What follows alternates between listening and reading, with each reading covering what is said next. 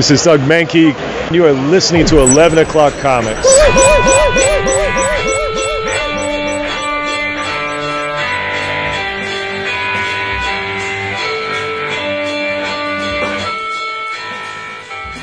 That could be the last woohoo of the year. Unless you decide to do it at the end. Yeah. The final woohoo.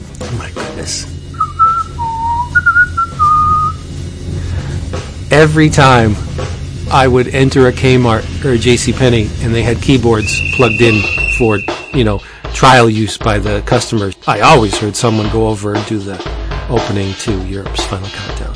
It was like a ri- rite of passage for keyboard players. Yeah. Maybe I'm pulling it out of the depths. It is catchy. I'll give them that. It's catchy. Yeah. And we're catchy too, because we hope mm-hmm. we've caught you in a good mood, because this is 11 O'Clock Comics, episode 776. And I'm Vince B. You are Vince B. I am David A. Price. This is true, and I have the best headdress ever. I'm Alex Summers. Okay. No, you're not Alex Summers. Who has a better headdress than Alex Summers? There has to be better. Is there though? I don't know. I'm trying to think. Uh, Dejah Thoris has a better headdress. Okay. but she don't wear it all the time, right? She doesn't wear much all the time. There you go. But you You no, from Barsoom? uh, yes, well, actually helium, right? Um, but no, she is bo- from Barsoom, but specifically helium. Uh, no, you're not Havok with the headdress. You're Jason Wood, everybody. And if that doesn't tip over the apple cart, nothing will. This is our Book of the Month episode, the last, the final Book of the Month episode for 2021. And it is, as selected by our patrons, Havok and Wolverine Meltdown. Written by Get what you pay for. Walter and Louise Simonson, who should have known better. Uh, illustrated by John J. Muth, who did the Havok part, and Kent Williams, who did the Wolverine part. And uh, this episode, this whole shebang, is brought to you by our patrons. If you want to see what's up with the Patreon, uh, specifically the 11 o'clock comics Patreon, all you have to do is go to patreon.com, put a forward slash after it, and then 11 o'clock comics, one one, no apostrophe. And you'll see what's up. You have mere days to experience everything that our regular patrons experience because we have opened it up to everyone for the month of December. Yes, that's right. It's free. You get to see everything. And, um, there's uh, a lot of stuff there. So put your big boots on and get to wading because you're going to be uh, tromping through a bunch of stuff. Again, patreon.com, 11 o'clock comics. Vince, did you see what art is up for auction at present? I didn't. Was that a Patreon post? Yeah, I've been posting the, the Heritage Signature auctions underway. Uh, I may have seen a Buscema Avengers. There, there, there was in fact a Buscema Avengers, but I, I brought it up to you excitedly because uh, as we're about to embark on our book of the month, I think it's fair to say that uh, one of the few books of the month in recent memory that we all had a blast doing and really went deep on was the Defenders. Sure. And Defenders number one cover is up for auction. Oh my goodness, I can only imagine what that's going to. Yeah, no, my pockets are not that deep. No, no, but I'm I'm curious to see what it goes for because it is certainly at a higher echelon of nostalgia for some group of readers around our age. Yeah. If I had unlimited refund, uh, resources, I would buy one piece from each of the artists that means something to me, right? Regardless of the price. Yeah. I, you know, um, if I had more money than Kirk Hammett, I would buy a Frazetta, no problem. Right? I think a lot of collectors aspire for that in different ways, and it usually comes down to whatever they can afford. I mean, I'm that way. I I I don't have like incredible pieces from people like Jack Davis, but I have a Jack Davis, and Right. like mentally that feels great, even though it's you know it's it's if I were if I were Elon Musk rich, I'd have very specific Jack Davises, but I don't. So, but it's cool. Like I don't have a Moebius, but I'd love to.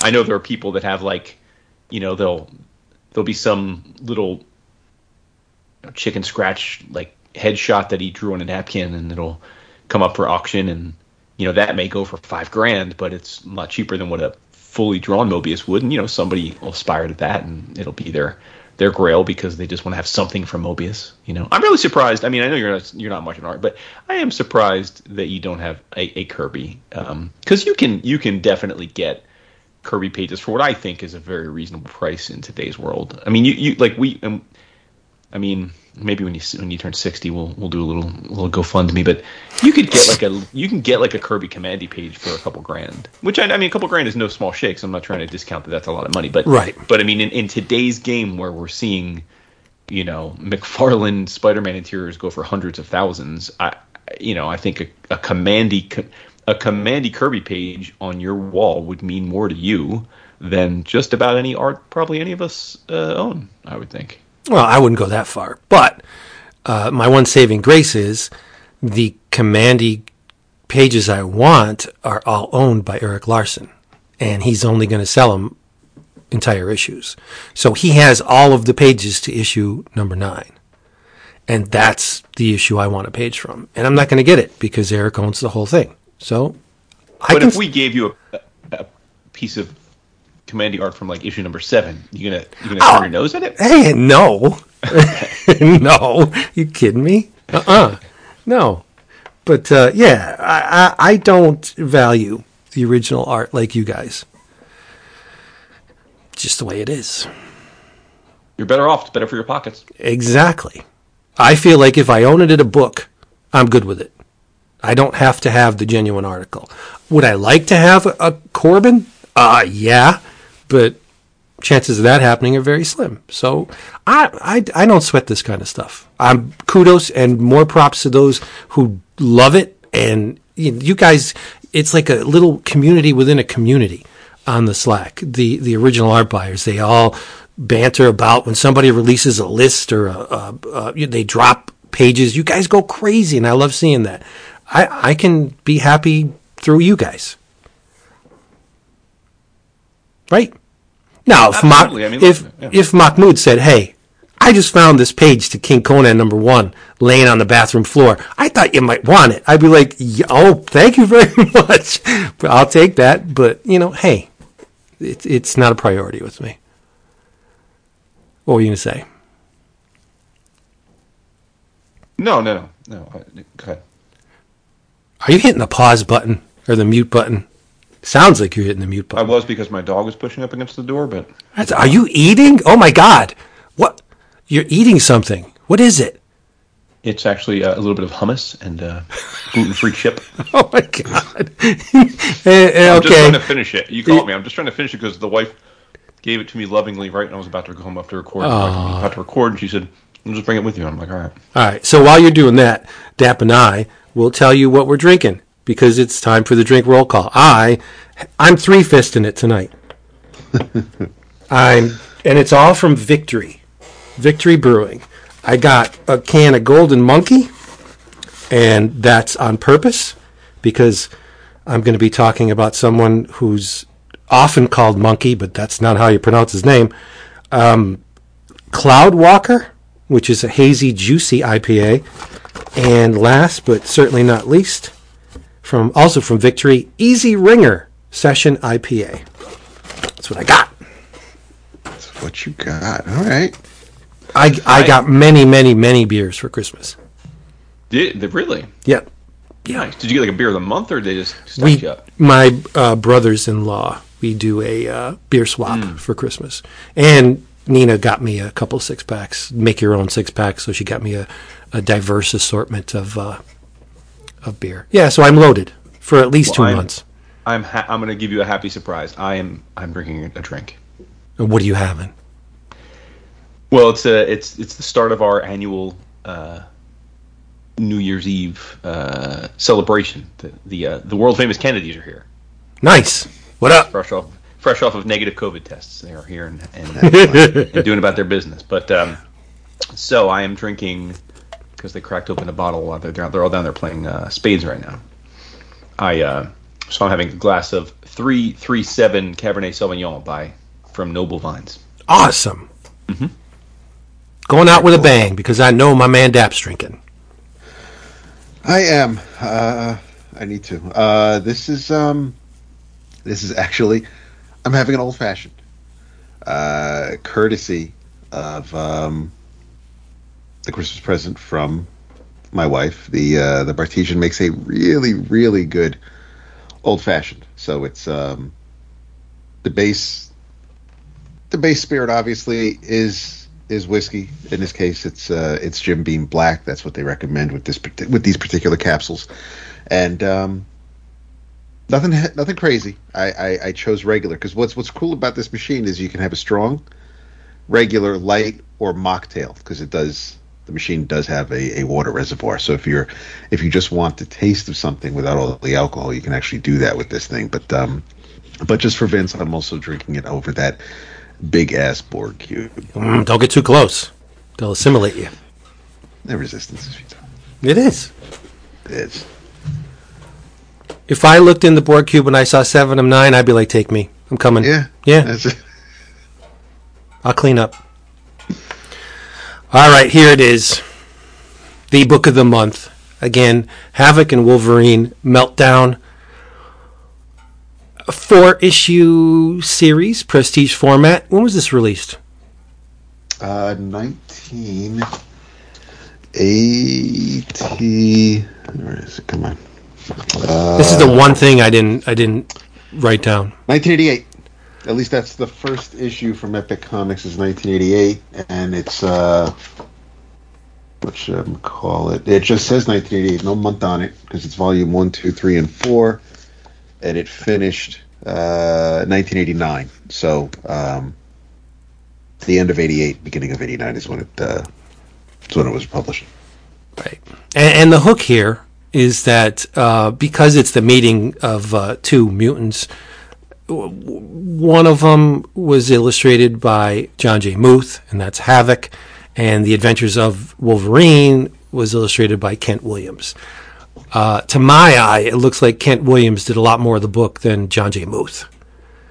Uh, and to me, that's a very good thing because um, Muth is extremely uh, beholden to photo reference in this book.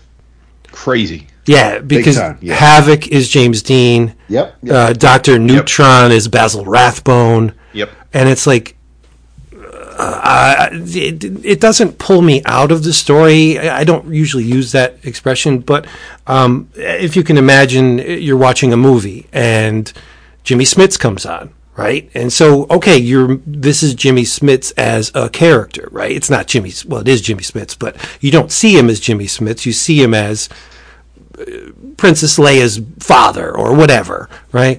But in this, the fact that Havok was so blatantly James Dean.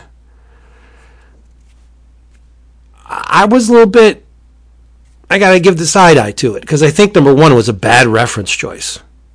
Because um, when you have a larger than life character like James Dean, and we're supposed to see this character as Alex Summers, it doesn't work.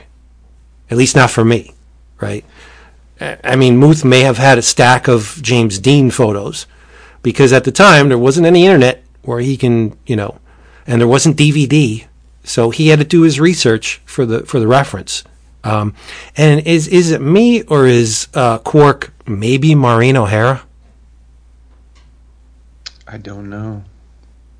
or Hedy Lamarr? I see more Maureen O'Hara than yeah, Hedy I mean, at, at times I thought maybe uh, Nicole Kidman walked into the room, but I'm, I'm based on what the Nah, not rest of the then. reference. It was it, it's it's much earlier actors and actresses. Oh yeah, yeah, yeah. And I mean, if you're gonna model your mad scientist after Basil Rathbone, like that's a a good idea. I just don't think he should have made it so blatant, because as a horror film fan, I, I know where those shots were from. I know the stills that he that he used to to craft his Doctor Neutron. So uh, it, it was a little. I thought it was a little bit much in, in terms of the uh, the photo reference.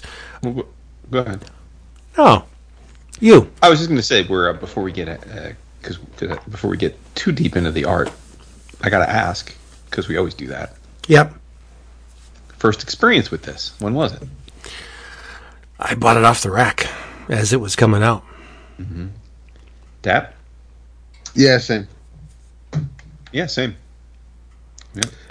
And you brought This up a was- good. okay. You brought up a really good point.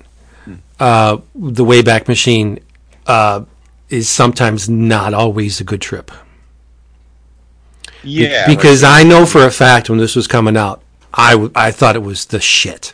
yeah, exactly. That that was the thing. I mean, I I I'd said in our Slack this today that uh, I've been having a bit of a crisis of conscience as it pertains to uh, consumption of things, and and certainly that would then at least in part play a role here at the show, which is just that I, I don't know if it's uh, and like I don't know if it's just a trend right now or or I'm just coming to the realization of it being the status quo for me. But I I'm finding that uh, more often than not I'm having trouble going home again. Um, things that I remember, particularly when I was a kid, you know, a, t- a teenager or, younger, that I remember so fondly because the memories have faded into uh, an idealistic, almost emotional, visceral uh, memory of, of those things and how excited I was at the time and what they made me feel. That uh, when I've revisited them, not all of them certainly, but when I revisit them, many of them, I I come away regretting the decision because the old grizzled analytical person who's lived a lot of life sees it in, in the light and just picks it apart and I and then I'm left not being able to re-pull those emotional dopamine hits that I would have gotten had I just never watched it again and remembered it. Most notably of late uh, was the Transformers movie, which as you guys know I just I really wish I hadn't rewatched. Um, but but this would I mean, I, I didn't. I this was no this was no sacred cow for me. I, I it wasn't like I'm like, oh man, I can't wait to reread that. I, but but like you said, Vince, I I do remember getting this uh, from the shop and, and and thinking it was pretty cool at the time. So I don't I don't know what's happened to me uh, since 1989, but but uh, Right. Uh, I bought it more for the art. Um, at that time, I bought every Marvel, Right. right across the board, Yes. and so it, it was no surprise that I would buy this. Yep. I bought all the X books, read them, uh, enjoyed them okay, but I wasn't what you would call a diehard mutant fan like yourself. So the impetus for me buying this series, aside from the fact that I bought all Marvel, was the art. Like I always liked Muth. I like Kent Williams very much, and so um, I would actually parse the through the the pages and just enjoy the images. And I think sequentially, this book doesn't work that well. Um, I wouldn't call Muth a great sequential artist, and I, I wouldn't call Williams one either. But their single images are excellent. Like there are, there's a number of images across the four issues that I would be like, like the one where Wolverine is screaming Alex, and he's got his his his hand, his arms bent back behind him. That's a really good image. And um, I mean, you could pick. There's there's a bunch of of really sharp single images in this book, but the problem comes when the storytelling enters the picture, and things get a little muddy. Um, they get a little bit incomprehensible in some spots. Um, I thought a lot of the book was indecipherable because, um, for example, uh, when Logan finds the the makeshift hospital where they were holding Alex, and we're told through Wolverine's thoughts that a bomb went off. And if you look at that page when the bomb goes off, if it wasn't for the sound effects, you would never know that a bomb had gone off. It, hmm. it, it looks nothing like an explosion to me. It looks just like s- splotches of color. I mean, expertly applied color, but it doesn't look like an explosion to me. And then on the next page, when Williams does the Wolverine naked on his knees, and he says, Most of my skin was burned off. And you look at the image, and Wolverine's skin is not burned off. He just, I mean, and, and if he was in an explosion and his skin was burned off, why isn't his hair gone?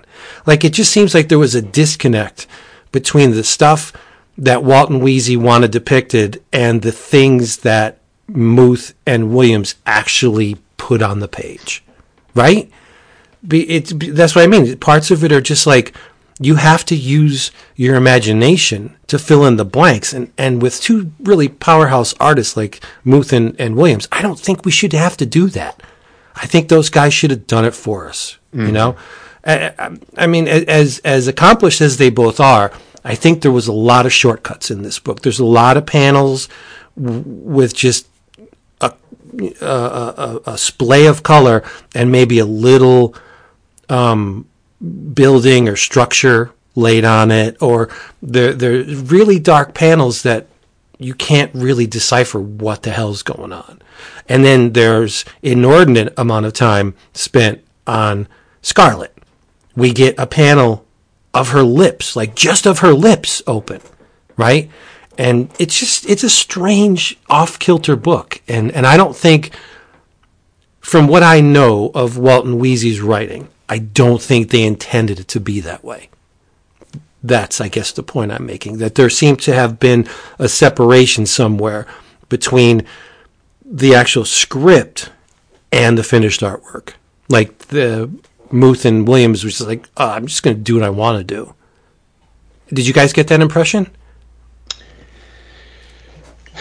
Yeah, I mean, yes. Uh, so I was thinking all week I've been trying to figure out in my head how I was going to articulate this, uh, which is to say, I, I, I definitely like at first I'm like, oh, I just don't think I like watercolor art and comics, but then I thought, no, that's just not true, because I started just thinking in my head all the watercolor comics I enjoy, and I thought, no, okay, so that's not right. So I think it's just that, and I think you're hitting on it maybe, which is just that it's not that any individual image in this book is off-putting to me it's just that the collective pastiche of both the two different styles and the way they lay it on the page just doesn't tell a story to me. The words don't match the pictures in any compelling way that moves me. And again, it's not a realism thing because you know people say, "Oh yeah, watercolor's not for me because it's not realistic." That's okay. Like again, I mean, you know, we're all I mean, we're all acolytes of the Sienkiewicz New Mutants run, and I just read a book by Dust in the Wind. It's watercolor tonight, and that just came out, and I thought was great. So it's it's not it's not that per se, but I do think that when you are a watercolor artist, because by definition of the of the medium, you're you're going to have loose lines, and it's not going to be you know tight tightly drawn. I, I I think you need to have another arrow in your quiver as a storyteller, and I don't. I also don't think it's fair to say that these two gentlemen don't have that ability because they did it in other comics. Uh, but yeah, this this was a cacophony of images that I don't think rolled up into matching the words to me. Yeah. Well, if you just want to fine tune it, I think Muth is mixed media. There is some watercolor in it, but I sure, think he, yeah. yeah, I think he did. He used something else. And Williams, I would bet, is either acrylics or fast drying oils, because okay. you can't get a lot of the the the blends and the mixtures that he did mm-hmm. with the intensity, the chroma intensity that he got with watercolor. It would be yeah. just too muddy. But um, and I mean, man, he loves his burnt umber, man. Yeah, if I had a, a, penny for every panel with burnt umber, whoof. But I mean, w- one thing we should say about this book is is uh, it, it is of its time, meaning that it came out like Dap said in late '88. Obviously, that means they came up with the idea probably 87, early 88. Right. Um, you know, it starts with the premise. It starts with these two gentlemen, uh, Russian, they're prisoners in, in a Russian prison, political prisoners, and they are were, were taken into, uh, from, from my vantage, too long of an opening sequence of some engineers drawn in an abstract way um, at Chernobyl and having the Chernobyl meltdown. And this is a good example of how things can, the aging of something can be for or against it because, um, you know, Chernobyl happened in 86. So when we were reading this off the shelf, which we all did, Chernobyl was like of the moment. Yeah. It was it was omnipresent. I mean, we we were still being fed uh, American version in terms of the journalistic slant of Chernobyl and what a disaster it was, and and and it, it definitely permeated a fear uh, about the dangers of nuclear energy in a way blunt, bluntly that has persisted. I mean, not to go off on a tangent, but a lot of people contend that nuclear energy is an incredibly uh, clean and cost efficient fuel source that we should have a lot more of globally. But uh, there haven't been new nuclear plants put on since since Chernobyl uh, and Fukushima. Uh, you know, after after uh, Chernobyl basically slowed it to a grind, and then Fukushima. So, uh, like those those two incidents essentially changed the entire world's willingness to use nuclear energy forever, at least you know probably forever. Um, and in that moment, that coupled with uh, with very much the Cold War, I have a feeling this book felt a lot more pertinent and and and uh, and viscerally emotional to us because it was in the cultural zeitgeist at the time. Now that we read it, it's like, oh, like my kids are like, oh yeah, Chernobyl was that dope HBO miniseries last year. Like, yeah, I learned about that. You know, it, it just doesn't it just doesn't hold the same kind of resonance um, reading it now, even for those of us that lived in it. Well, I can't want to speak for you guys, but for me, it didn't. I'm like, oh yeah. I mean, back then I would have been like, damn, that's crazy. Like, like nuclear nuclear energy, it's a big deal. But now it just feels very dated, you know, just because it is. It was a concern of a, of a generation ago. Well, I think it's a very real concern today. I mean, you you brought it up, Fukushima that the effects of Fukushima are still being felt and will be felt for decades, right? Mm-hmm. There, you you still can't go to uh, Chernobyl. That area is still hot, um, yeah. and it's it's uh, it's a ghost. Uh, I don't want to say town, but it's a ghost area. Mm. Like uh, so, I, I I'm not one for, for nuclear power, but I know it's cheap and it's it's effective. Oh, I'm not saying I'm for it either. I'm yeah, just I just I, I think we're playing with uh, with play, we're playing with fire with with right. nuclear energy. But um, the thing that really got me, and I didn't pick up on it uh, first read way back when, was the fact that Chernobyl was created by Russians, not the technicians. It was sabotaged by uh, in this book. It was sabotaged by Neutron and Meltdown they they did something to the technicians where the, I don't know if it was subliminal things or whatever, but uh, and th- through direct intervention by these these this pair of Russians who had no love of Glasnost, no love of Gorbachev, were um, salty because of the the influence of the decadent West on on Mother Russia.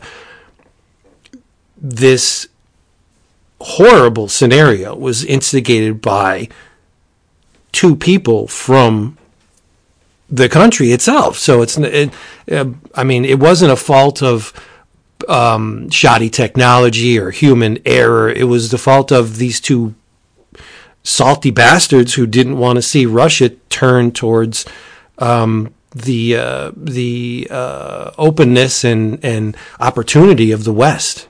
That's the whole thing, and that didn't. I mean, that happened. So they uh, wanted to take step two, and that's where the Havok comes in. They need Havok to jumpstart meltdown to do his dirty work because meltdown needs energy yeah. to do what he do. And uh, the book is basically a buddy movie uh, where the buddies don't meet until the third issue.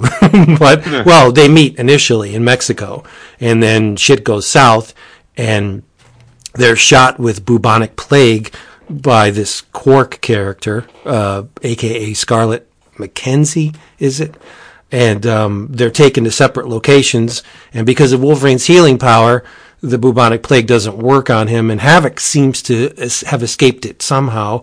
But both are told the others are dead, um, and obviously Havok doesn't believe it because he knows Wolverine, and Wolverine. Um, uh, I don't want to say pray, but but he you know fingers crossed that his buddy Alex didn't didn't submit to the the, the plague, and then through a sequence of events, uh, Wolverine gets mind controlled, of course, and uh, tries to kill uh, Havok, but the inverse happens uh, supposedly, and Havok takes out Wolverine, and then it ends in this this uh, confrontation. And uh, I mean, I really don't think that going deeper than that is is will do us any good, right? I mean, it's it's a Yeah. very uh, it's a linear story.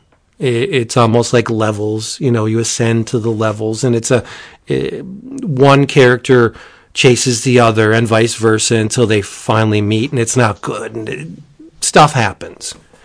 Yeah, this was made before the era of the internet and solicits and hype cycles, but this was a hot book because it was epic. Not me for those listening. Gotcha. I don't, I don't mean what's that? What?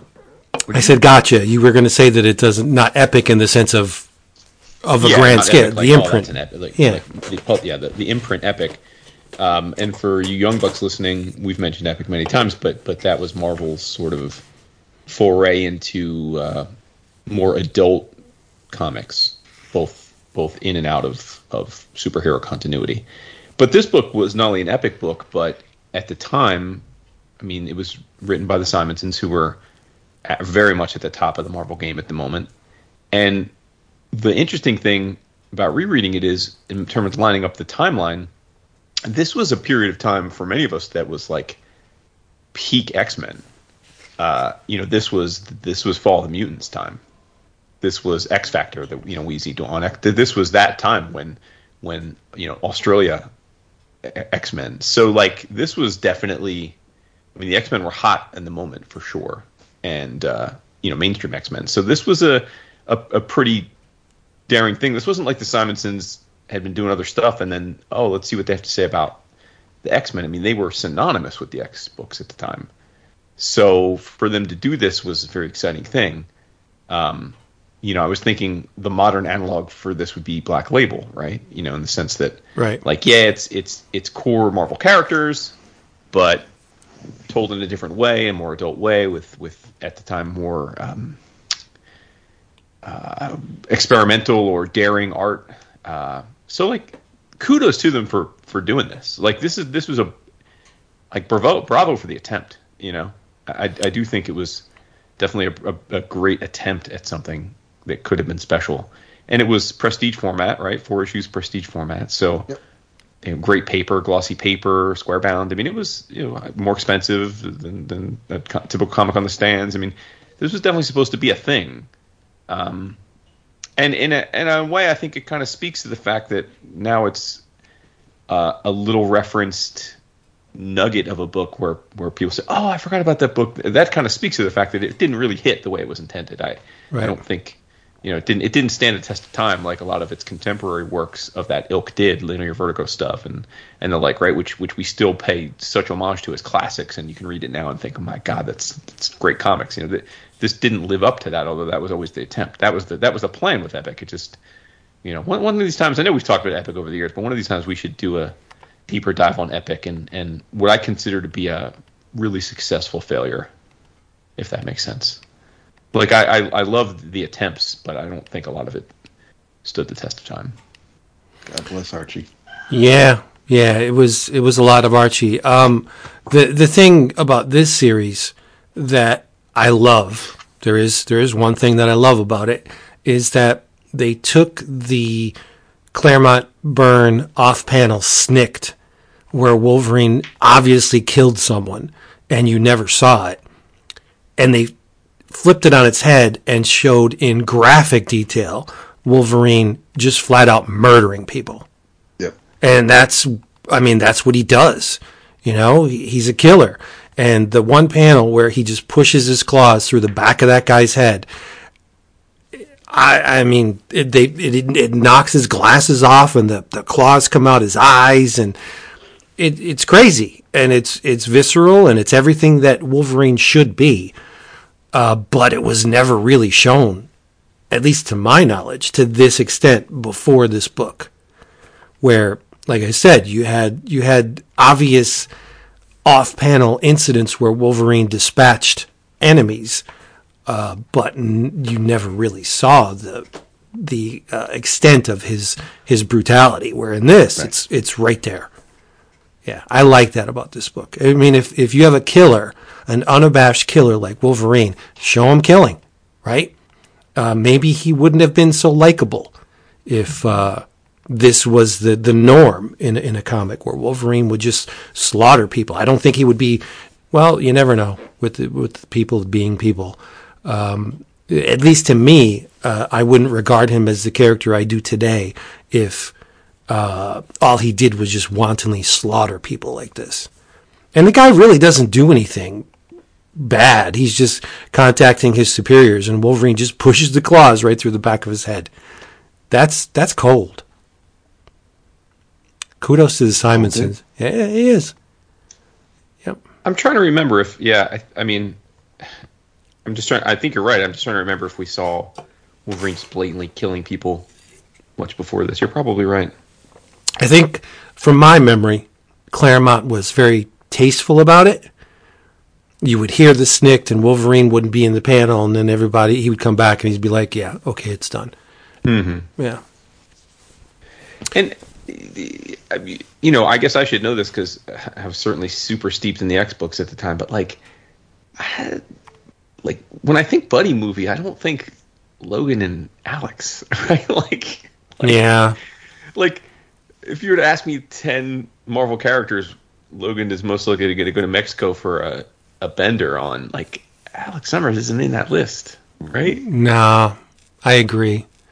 like it's like it's kind of it's just random. It's like I don't know. It just seems super random. Like they just like these two characters wanted to tell a story with them, which is fine. And obviously, I mean, the premise of the story is nuclear power, so that's why that's why Alex is the is the partner. But right, but it, it you know uh, it just strikes me as as odd. Uh, yeah, and like like you said, we don't have to get too deep. There are things that I probably didn't notice back when I read it in the '80s that I noticed this time that just uh, were hard harder to, to to look past, like just plot contrivances.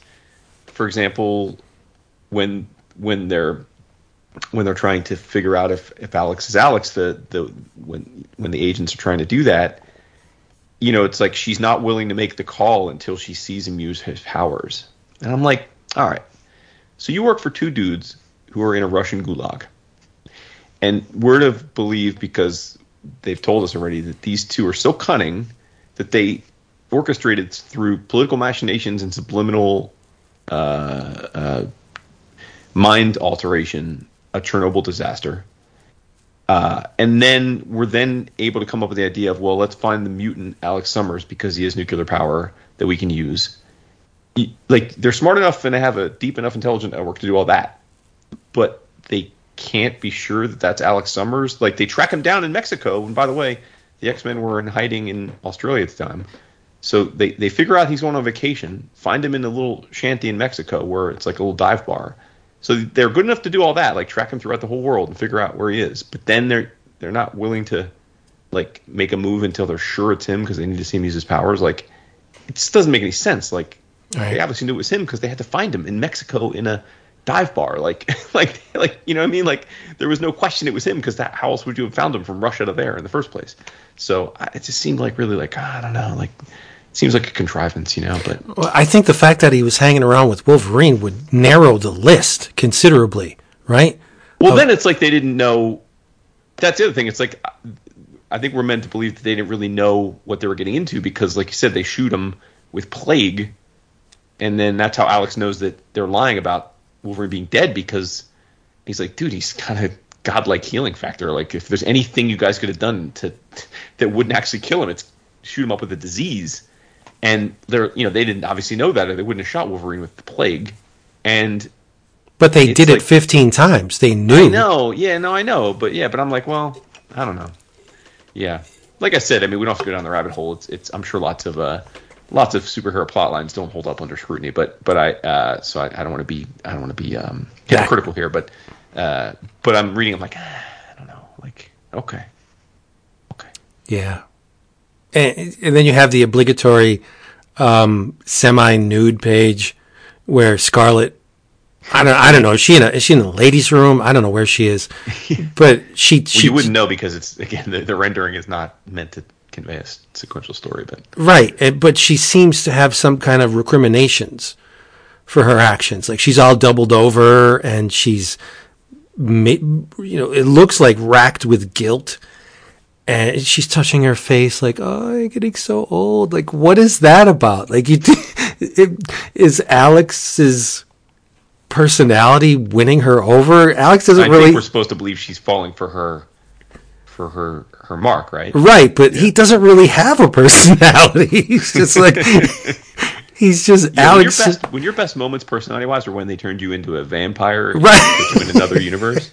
That's It's rough, man. It is Yeah. tough. But uh, I mean, not to uh, again. There there are some panels in this that are just beautiful. They really are, um, and well constructed, well executed panels. Just amazing stuff.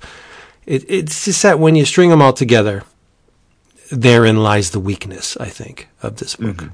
Yeah, uh, obviously designed to appeal to the um, lowest common denominator X Men fan. Like they put Wolverine in it, so you know the kids are going to buy it, and it's gritty and, and bloody and raw and uh, explicit to a point. Uh, I just think it's the outlier as far as epic goes. It doesn't fit with the epic line.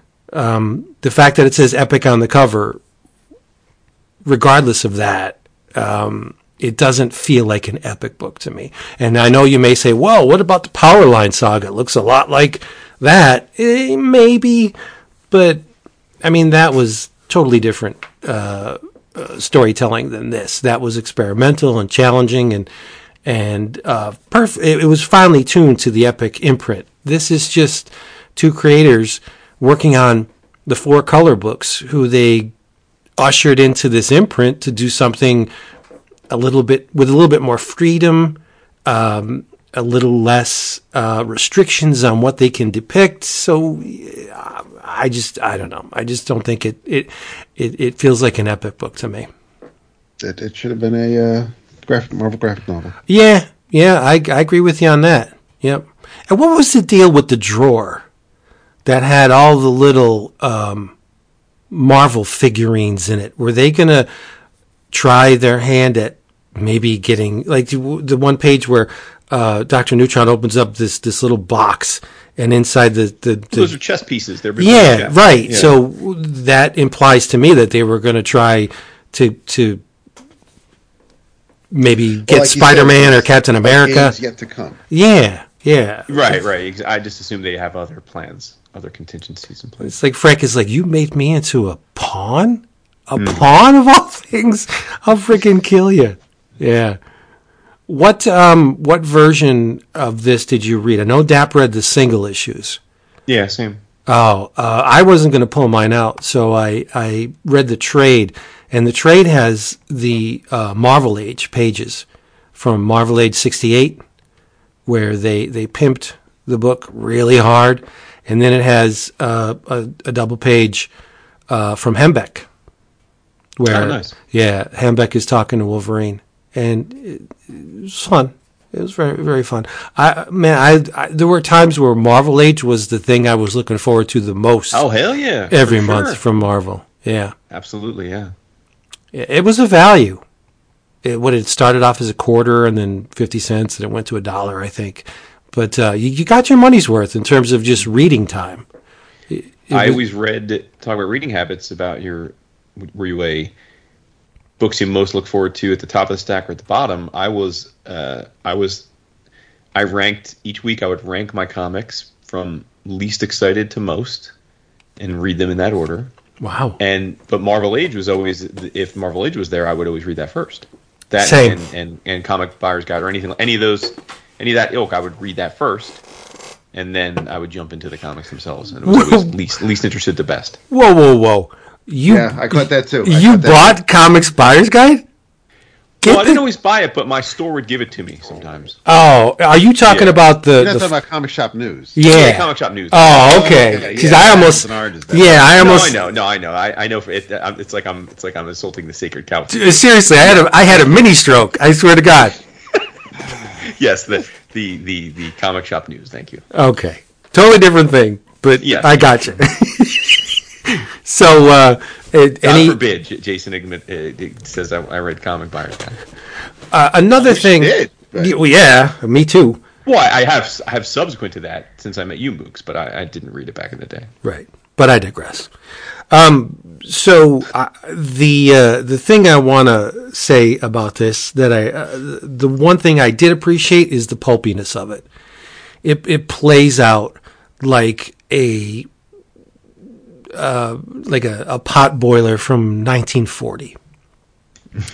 you got this cold. I know, I know. You, you got no, you're not wrong. Right you got this cold war umbrella that hangs over everything these two well one gritty hero and one shining knight trying to do the right thing and these the the villains are so over the top dr neutron and meltdown like it, it, it this would be you could take out Havok and wolverine and put in like say the shadow and the uh, somebody else with with nuclear powers. I don't know. But it just seems it, it's very pulpy to me which is why that was one of its saving graces. And i know that's the kiss of death to you but i enjoyed that part of it i, I wanted to see tune in next week where wolverine kills a thug on camera At least they got the costume right. Yes. but they didn't though they didn't They did. They did. Yeah, Brown. Oh no, they did the the the brown and and and Right. the brown. But so are we to believe that his long ass hair goes into each one of the protrusions on the mask? That's- There's, I mean, aside from the tails on his on his cowl uh, and and and the rosacea, I there are some. there, there- there's definitely some uh, some some some artistic licensing that uh, that that that our man does. Oh, yeah. in, uh, illustrating Logan and as Wolverine, because I do like I do like Muth's because I, I like the cover of the first issue and I believe that's the cover of the trade where you know it's, it's the more traditional looking headpiece on on Wolverine, but the interior um, with the hair uh, and um, and of course with with the headpiece and and those those pieces going all the way as if he's as if he's on a motorcycle and it's flowing behind him or he's Starfire. But it it's weird. But no, I don't believe we're supposed to believe that his hair gets uh, inserted into the into the headpiece like that. But, but it is weird. They do look very similar. It, it's true. Yeah. Yeah, yeah. I thought the chess aspect was annoying. that they're playing chess. Yeah, that they're manipulating these characters vi- vis-a-vis a chessboard. Like, Right. c- come on. Yeah. Yeah. But uh, Yeah, there's a lot. I mean, again, like in '89, seeing them rail against Glasnost and stuff, that would have felt poignant. yeah, yeah. Now I'm like, ah, dude, you lost. You're old and busted. Yeah, and, and none of it's digital. There, there are a couple of, of stat photos, uh, tire tracks, and and other things. But uh, for the most part, all of this art was created physically, which is very impressive. Definitely. Yeah, I just turned to a page and it looks like uh, and Alex Summers looks like Robert Knepper. there you go.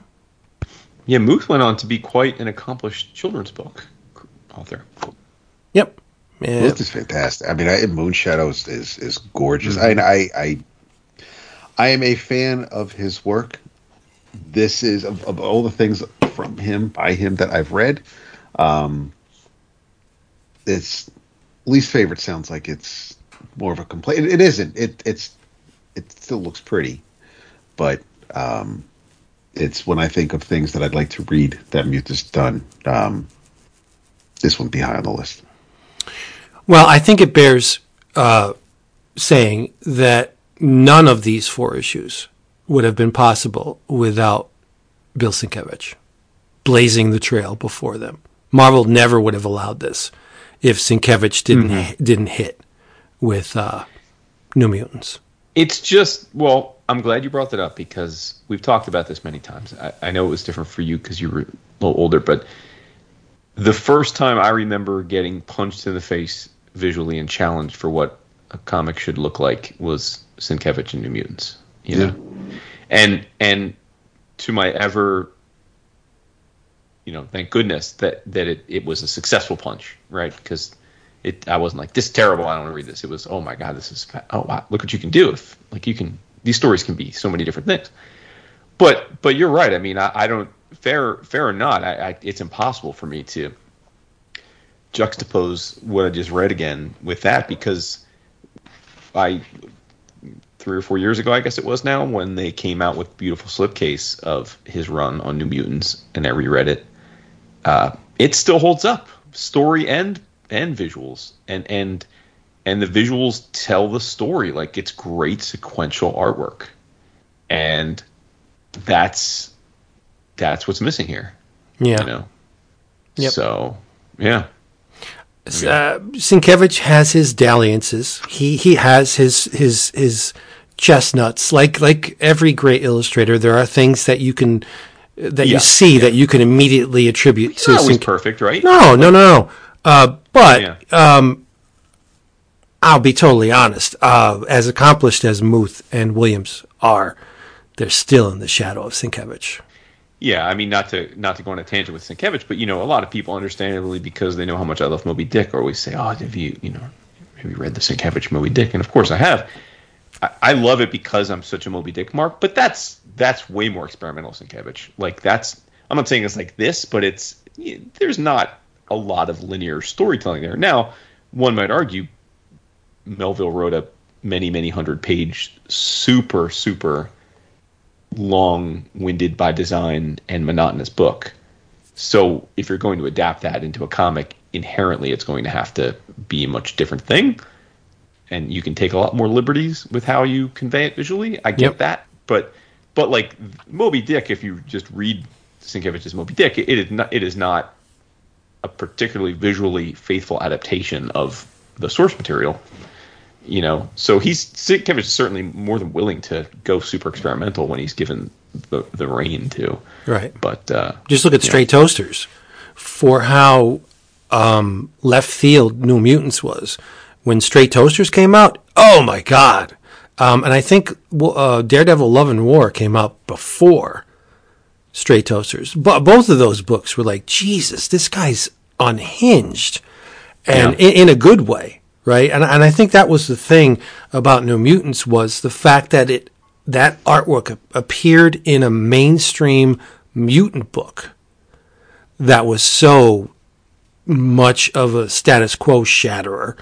You did not expect that. You expected, uh, you know, the, the the usual gang of of of delineators, but then along comes Sienkiewicz, and he's just doing these risky, daring, um, amazing uh, things. That was why, to me, New Mutants was such a uh, um, a lightning bolt. Now you look at New Yeah. Mutants in, in, in hindsight, it's like, oh my God, it's so great.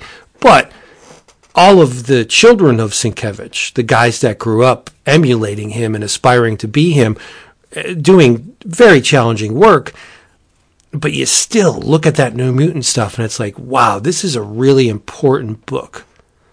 Um, not because of what it did, but because of what it is. I mean, it's very good work. It, it, he just wasn't, you know, whacking off on the page.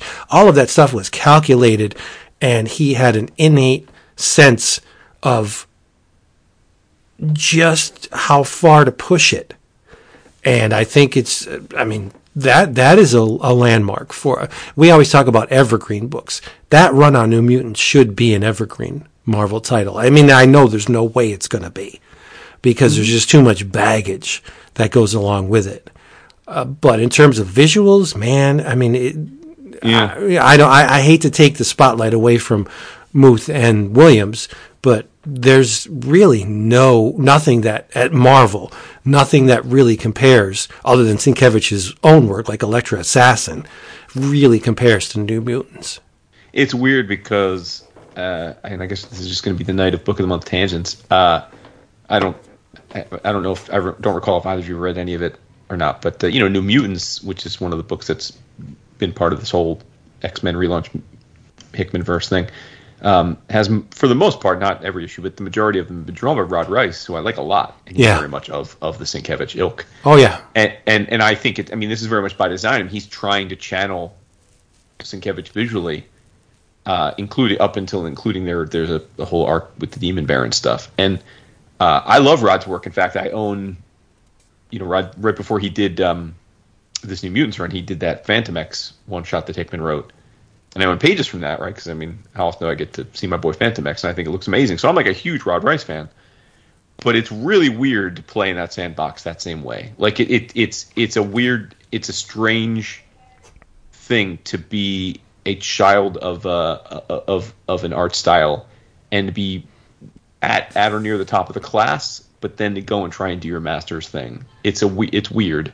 Like I'd almost rather they have Rod drawing that way on Hellions or X Factor, right? You know, just it could be adjacent and evocative, but you're putting Rod on New Mutants and doing like Amal Farouk and and the Demon Baron stuff. It's like, oh man, I mean, you're you're begging us to compare him to his master. oh sure. Right. And there's there's no that's- es- no escaping that's it. tricky. That's Yeah. tricky. Yeah. I mean, you got to put your big boy illustrator pants on if you're going to be on New Mutants and you're trying to channel Sienkiewicz. That that's a very tall mountain to climb, right?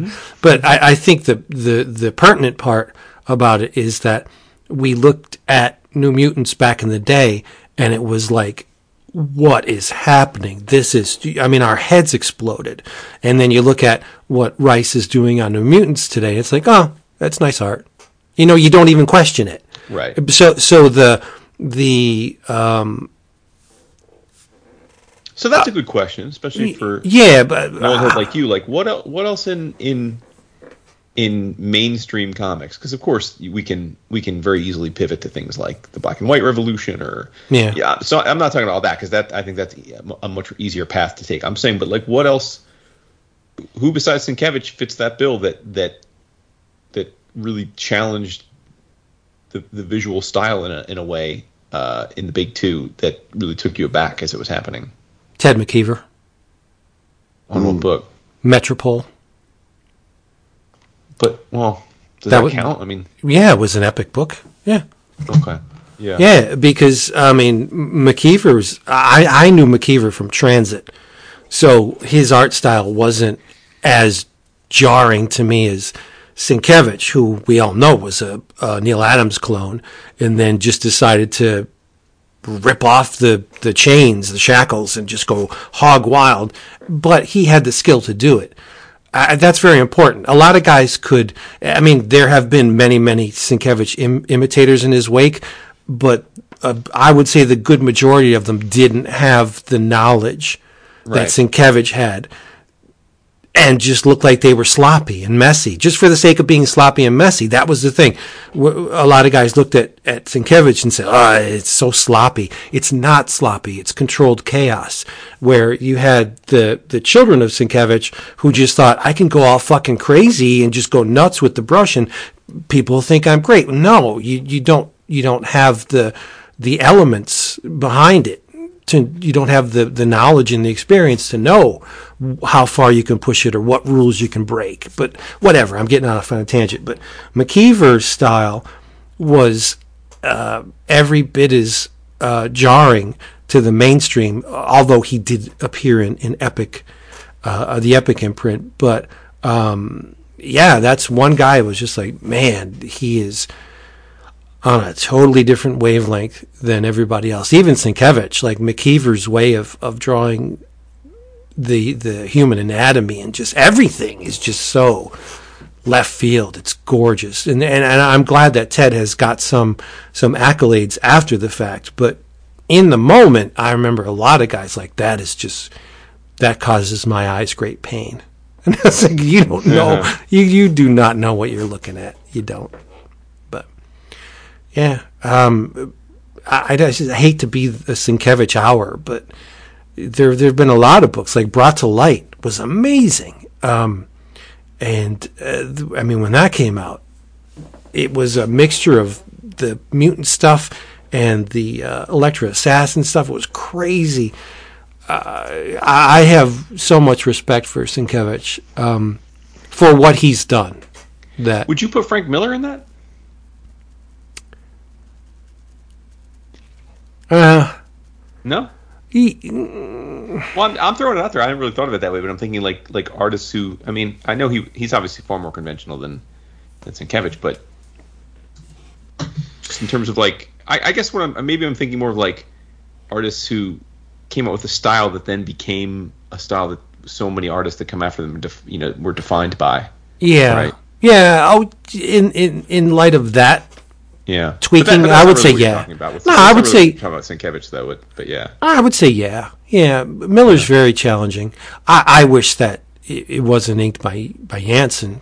I would love to see if Dark Knight Returns was inked by Miller himself. Well, that's another thing because I was thinking about this looking at the signature auction stuff. A bunch of the pages uh, that are going to be the big money grabbers are inked by Klaus. Not surprisingly, right? I mean, Klaus Yeah. has a lot of really important comics.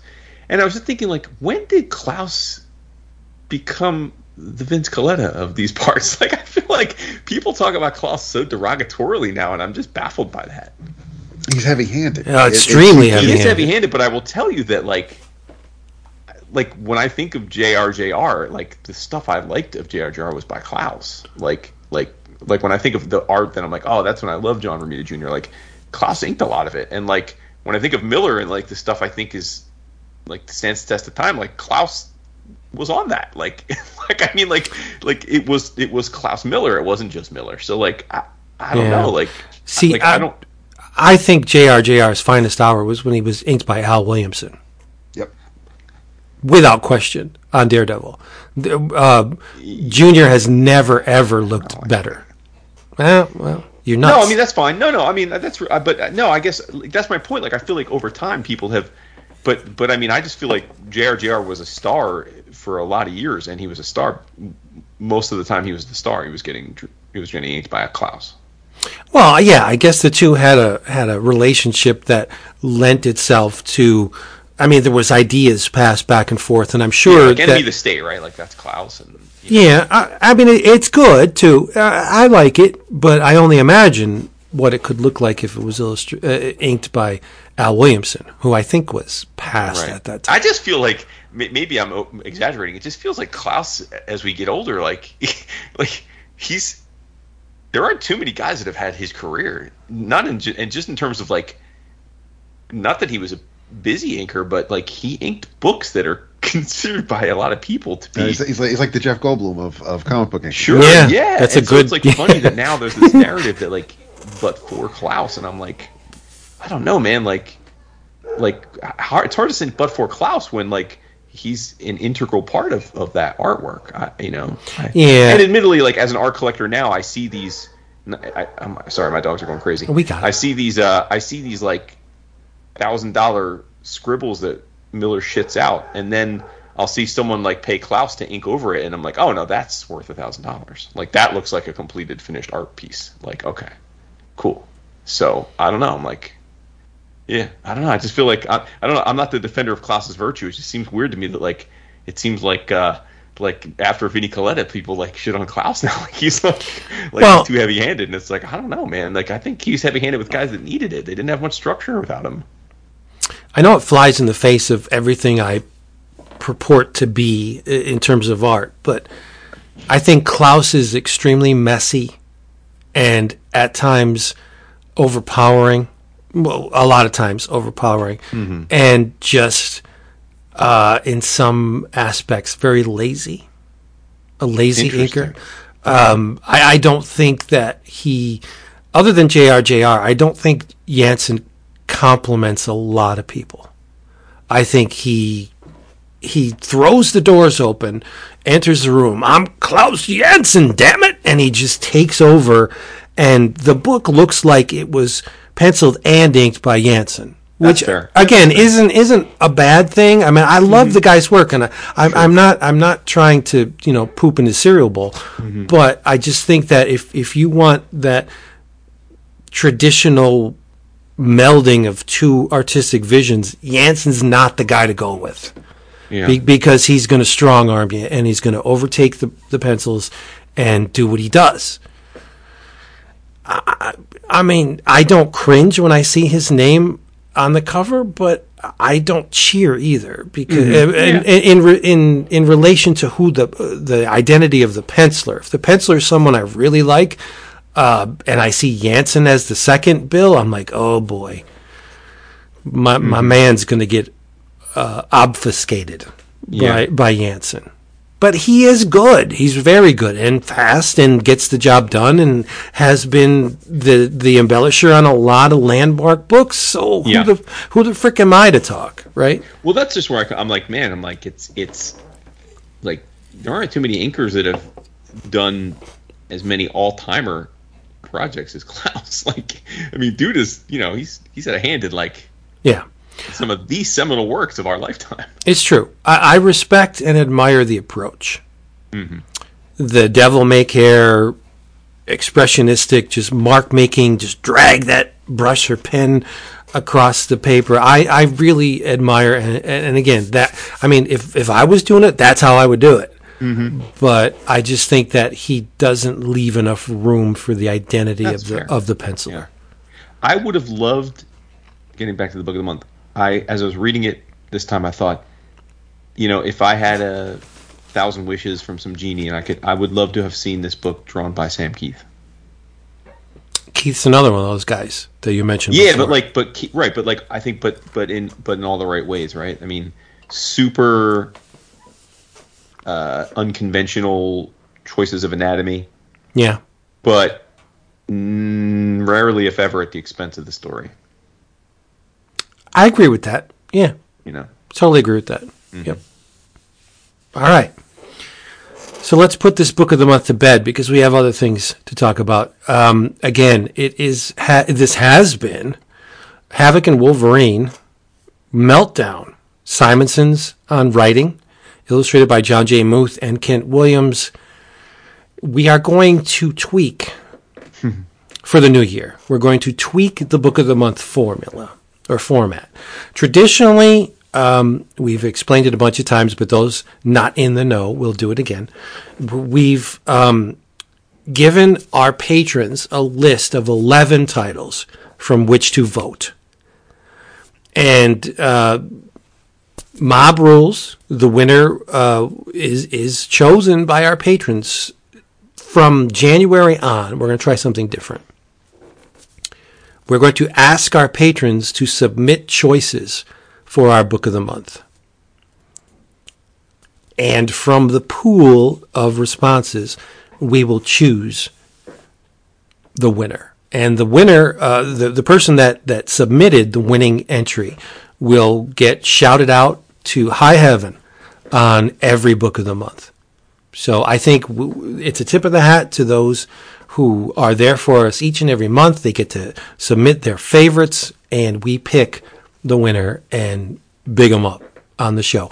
Because, like this, although we did go on tangents and made it, I think, made it fun, this wasn't the, the greatest experience reading uh, Meltdown. And uh, the past couple months, we've had some winners, but more often than not, we had some that we really weren't all vibing on. And we want to try and curtail that because we want to bring the fun and the, the, the positivity and the joy to comics. And we can't do it if, you know, we're reading Nextwave or something crappy like that. So, um, See, that's so we are hurtful, dude. we're we're going to tweak the formula a bit. We're still opening it up for um, participation to our patrons. That will never ever change. The patrons pick the book of the month. But we're just going to fine tune it a little bit where we can narrow it down to the stuff we really, really want to talk about in terms of having read it in a dog's age or having read it at all and we'd like to see what the hubbub is, um, stuff like that. So, yes, uh, 2021, 2022 will be the year of the, uh, the tweaked Book of the Month formula. Hope you like it. Be here. What say you two? Oh my God, it's like a graveyard. It No, is, I was right? giving Dap the air. I was giving him the. He was quiet during the book of the month chat. So. might wanna... No, that that that sounds that sounds fine. It, it's I'm all in for uh, for a tweak to it. Um, I don't. The last thing we want is for it to feel like homework and for it to be a chore. I mean, we we pick the books, we put them up for a vote because we expect that whatever wins, there'll be something in it that that um, that we'll be able to, to riff on. It that hopefully the story is entertaining and we enjoy it, but that we can also go off on tangents and and talk about other things around it. Uh, as far as and if it's an older book that we've already read years ago, you know, we can maybe revisit and talk about other things that was going on at the time. I always enjoy the book of the month because I like to see where we were when we read something the first time if it is something that that is that is not new to us. Um, so i never know where we're kind of going. Obviously uh, you throw almost a dozen books on a list and you kind of think okay well this is definitely going to get more votes because of it's got a certain character certain creators and, and of course and but you never know how how votes are going to shake out by the time it's all said and done. So um, they're not all winners, obviously, but they've all been attempted, and um, then good or bad, we've done it. But if we can make some changes to the format and, and how we go about doing it, uh, as as long as it's fun, um, I'm more than willing to uh, to give it a shot. Nice. Well, there you go. So yeah, co- co-sign that. I mean, I, I think that uh, I've been pretty open.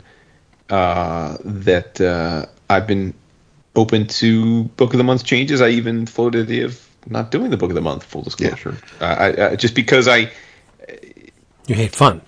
No, no, no. Uh, we we you know, it also is, needs to be fun to listen to. Like if you're on the other end of this, right? It, that, that's exactly it. I, I, I'm I mean, we've always said we do the show for us, and, and that's why I think we keep doing the show because because we we have fun doing it.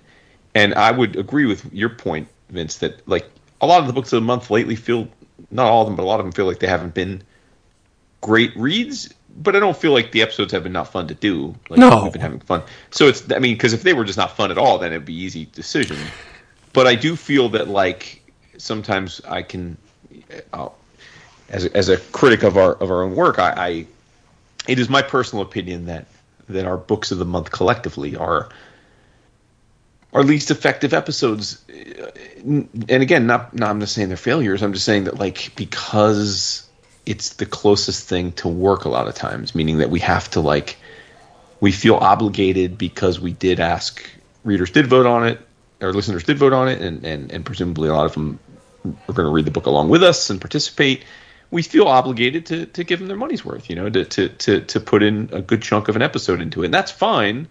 And and Lors knows we we we put out more content than than than most people have time to listen to. I mean, we put out uh, you know 12 to 15 hours at least a, a, a, month. So so, but even with all that said, I mean, I, I am someone, as you guys know, who very much values my time and and I think is pretty effective at balancing lots of personal interests and work and all that stuff and, and finding the time to do it all. So I'm just very mindful of the fact that like, well, I know it seems ridiculous when I when we have 15 hours of recording to do to say like any one thing is taking up too much time, but if if we're dedicating one complete episode per month uh, to this and, and then reading it and taking notes and coming up with a narrative, I mean that is a that is a you know 20 20ish percent of our comics time and and that's a big chunk. So it's like I just want to make sure that that that it's it's the best allocation for us to do it right. Like I don't mind I don't mind the time to read something and to to to collaborate on it and then to spend a couple hours discussing it. If if if the end result is both enriching to all three of us and to Dap's point, the listeners. Like I want to make sure that the listeners aren't like, ah, I'm skipping the book of the month. Especially if, like, I always worry that if we're like, ah, we really weren't feeling it at the start of the show, they're just like, okay, I'll, I'll tune in next week. You know, because they're like, I, I don't really. If you guys weren't like it, I don't need to hear you talk about it for. So, and, and a lot of that's in my own head. I, I I've put I've posited this these these concerns to our our our patrons and our Slack and stuff, and and they've largely said, "Oh man, it's cool. Like it is what it is."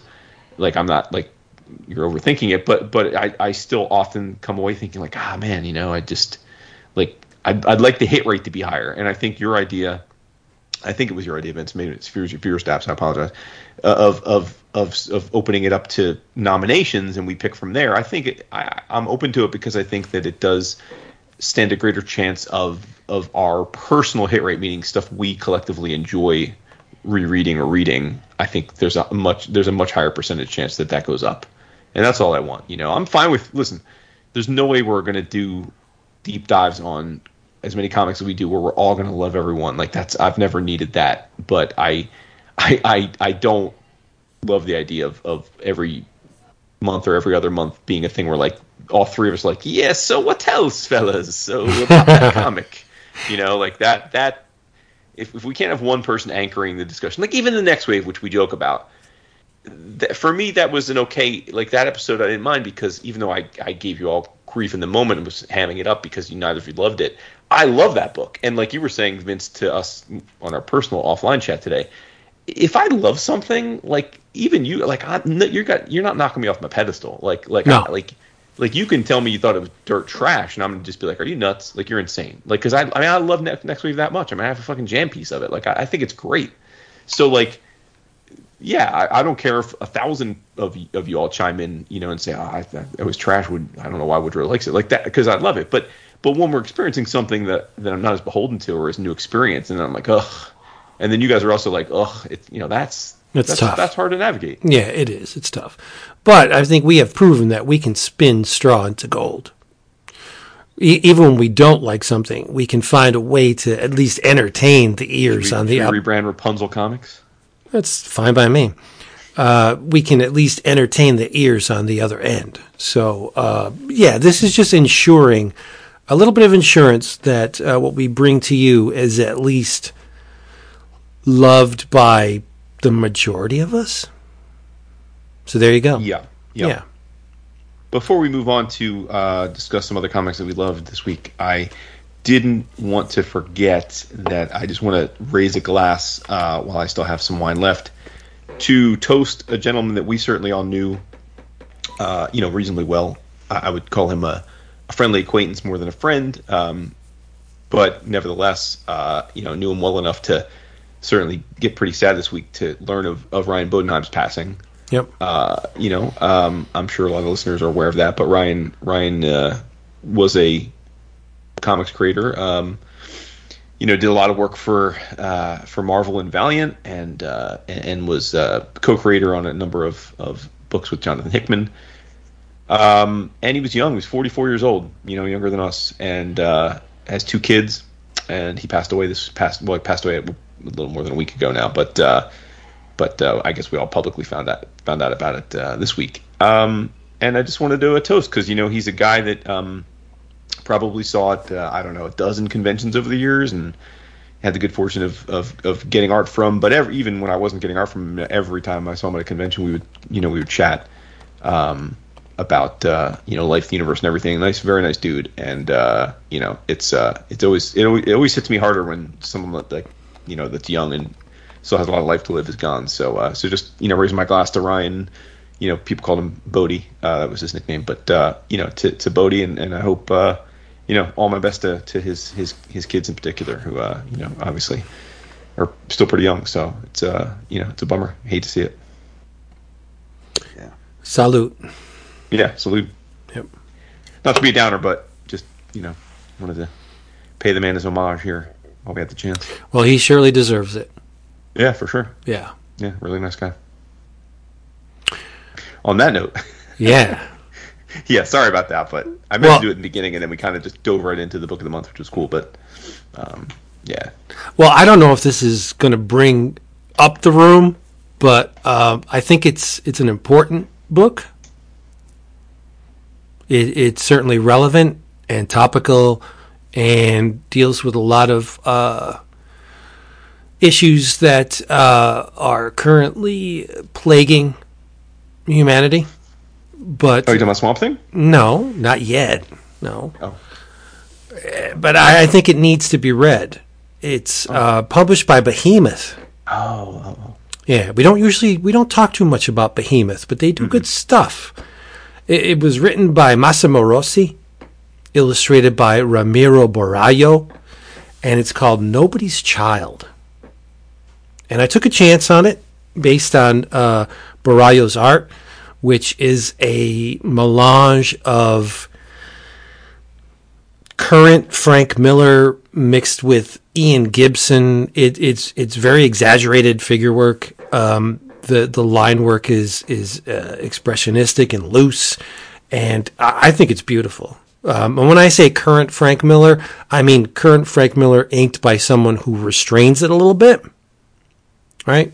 Because the the stuff we saw at the in the back pages of um, Dark Knight Three, of that stripe, that unrestrained stripe, but a little bit reined in by by his inking.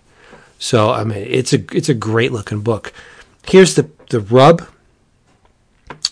It's it's 23rd century, um, and the the DNA of the albino rhinoceros has been discovered to have amazing curative properties. Cures cancer, whole bunch of stuff. So what happens when a borderline extinct species is uh, discovered to have uh, the cure-all? Well, they're hunted and they're poached and they're they're dissected and they're destroyed for their their raw material. Uh, the animal's highly sought after.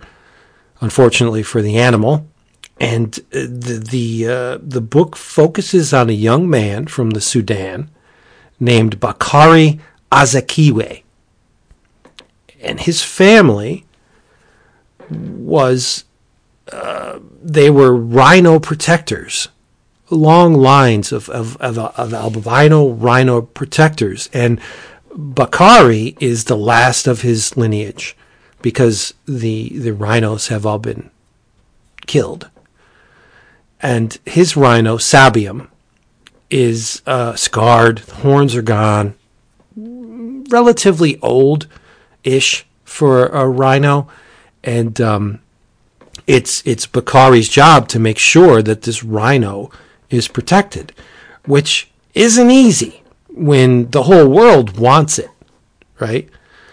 There's a backstory about uh, Bakari seeing his sister die because uh, of the from the encroachment of the white man. The white man came to Africa, noticed there were um, oil deposits, and just raped the land. And his sister Kai was an unfortunate um, collateral damage in in the incident. But the the problem comes from a character called the German and his real name is Absalon Meyer, who uh, has a backstory of his own. He, he watched his wife die of an undisclosed illness, and because of that, he's he's he chases death to alleviate the pain of witnessing his his his wife die. He became a pit fighter, then a poacher, and the dude is ruthless and he's vile and he's an outspoken racist.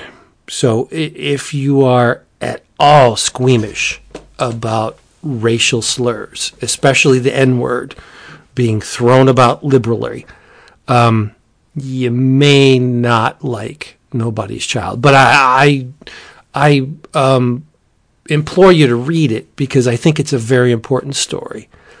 Racism notwithstanding, because it, that's important because obviously Bakari's black and this German guy comes in to Africa and he's trying to scoop up all these rhinos and he he looks down his nose at all of the people in his employ as nothing but slaves, savages. Um, and this is just the tale of of Bakari's uh, plight to keep his brother Sabium, who is a rhino, safe and, and healthy, and it doesn't work out. Um, there's a, a point in uh, I read up to issue three. Fourth issue didn't come yet, but uh, there, there's a point where Sabium's captured uh, the German captures Sabium, and the uh, the experiments and the uh, DNA collecting on this animal is uh, off-putting to say the least. This this man inserts a prod into its anus to stimulate to make it ejaculate, so they can uh, procure the semen. And they take blood samples and they take horn samples, and this this beast is just put through hell. And meanwhile, Bakari is not in the best shape either. He's shot and he's taken in by this tribe who nurse him back to health. And the the two narratives are going to dovetail eventually, hopefully. And I'm hoping Bakari gets the rhino back. But I mean, it's a story of of the white man doing what the white man does, taking things that don't belong to him, that uh, over which he has no no no jurisdiction. He comes into Africa, takes the oil, takes the rhinos, just rapes the land for his own gain. That's why I'm saying this is a very important book to read. It's not definitely not of the at least through the third issue. It's definitely not a feel good story by any means. But I'm hoping with the resolution. Um, it does become one, or there's lessons to be learned here, is what I'm trying to say. I think the book is amazing. The art, it, to me, is, is exceptional. Um, it's it, it definitely inserts you into the African plains, and um, it feels very very real. So uh, if you have a couple extra bucks at the end of your um, comic buying for the month, I really, really hope you'll check out Nobody's Child. It's a very, very good book. A lot of of uh, of words there, but um, Now, how did you get turned on to this book? I saw the the page in previews, the cover, and I was like, "Oh, that that looks really cool." I like the way that Barallo deline- delineated the rhino.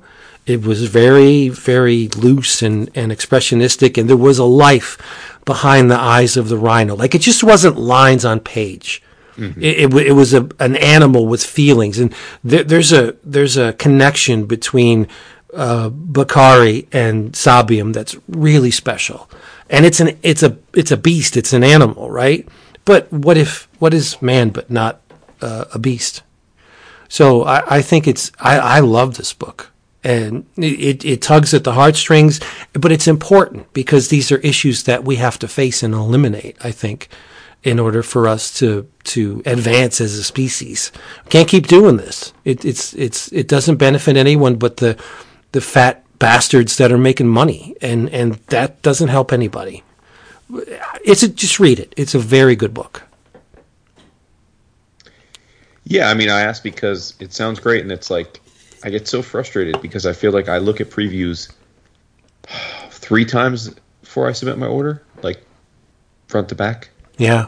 and I still don't find things all the time. Like I was doing a list of, uh, I posted on the Facebook group and in the Slack today, but I was doing a list of, uh, you know, the best of 2021 lists that crop up, compiling them into a, you know, one one master list. Um, and and I had no idea Dash Shaw put a book out this year. Yeah.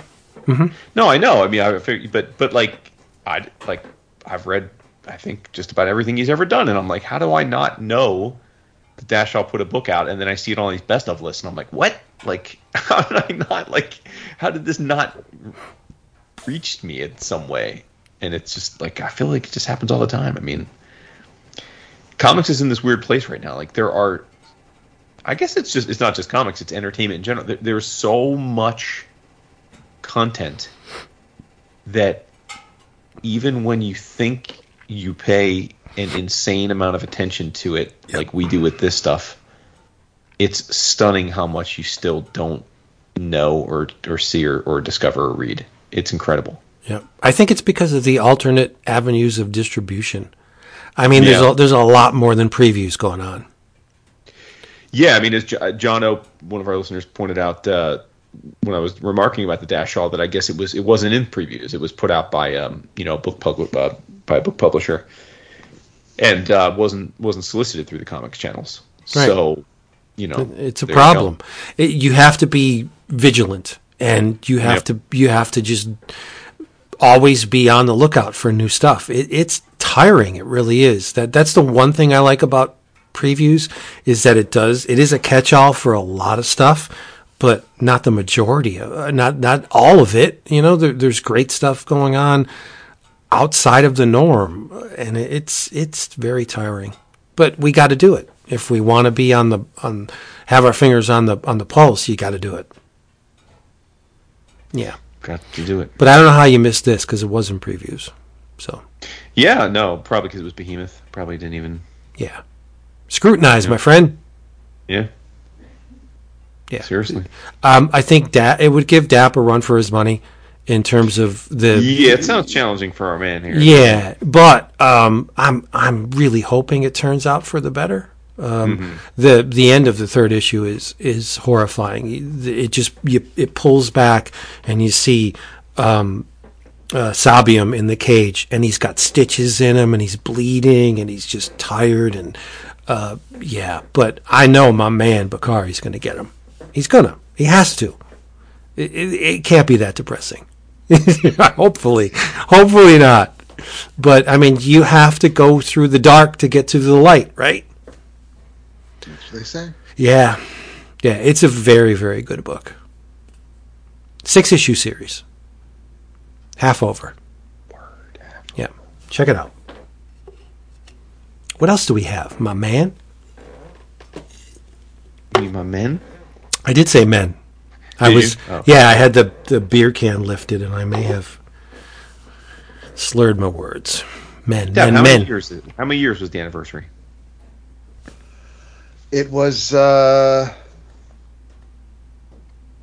it was six, 16 you did think about it. Sorry, I didn't. I did don't because it, no no because it if it's just like my birthday if, if if the year doesn't end on a 2 I'm completely fucked so our, we were married on uh, December 27th in 2005 Okay, there you go. Nice. in in our living room we eloped and the judge stayed for dinner we didn't expect him to but he did and uh, Yeah. it was it was it was a great evening and uh, the anniversary dinner was great and uh, unfortunately I was not able to embarrass my wife um, thanks to the sleeping baby at the table next to us I did not want to be the dick to to wake the child so um Aw.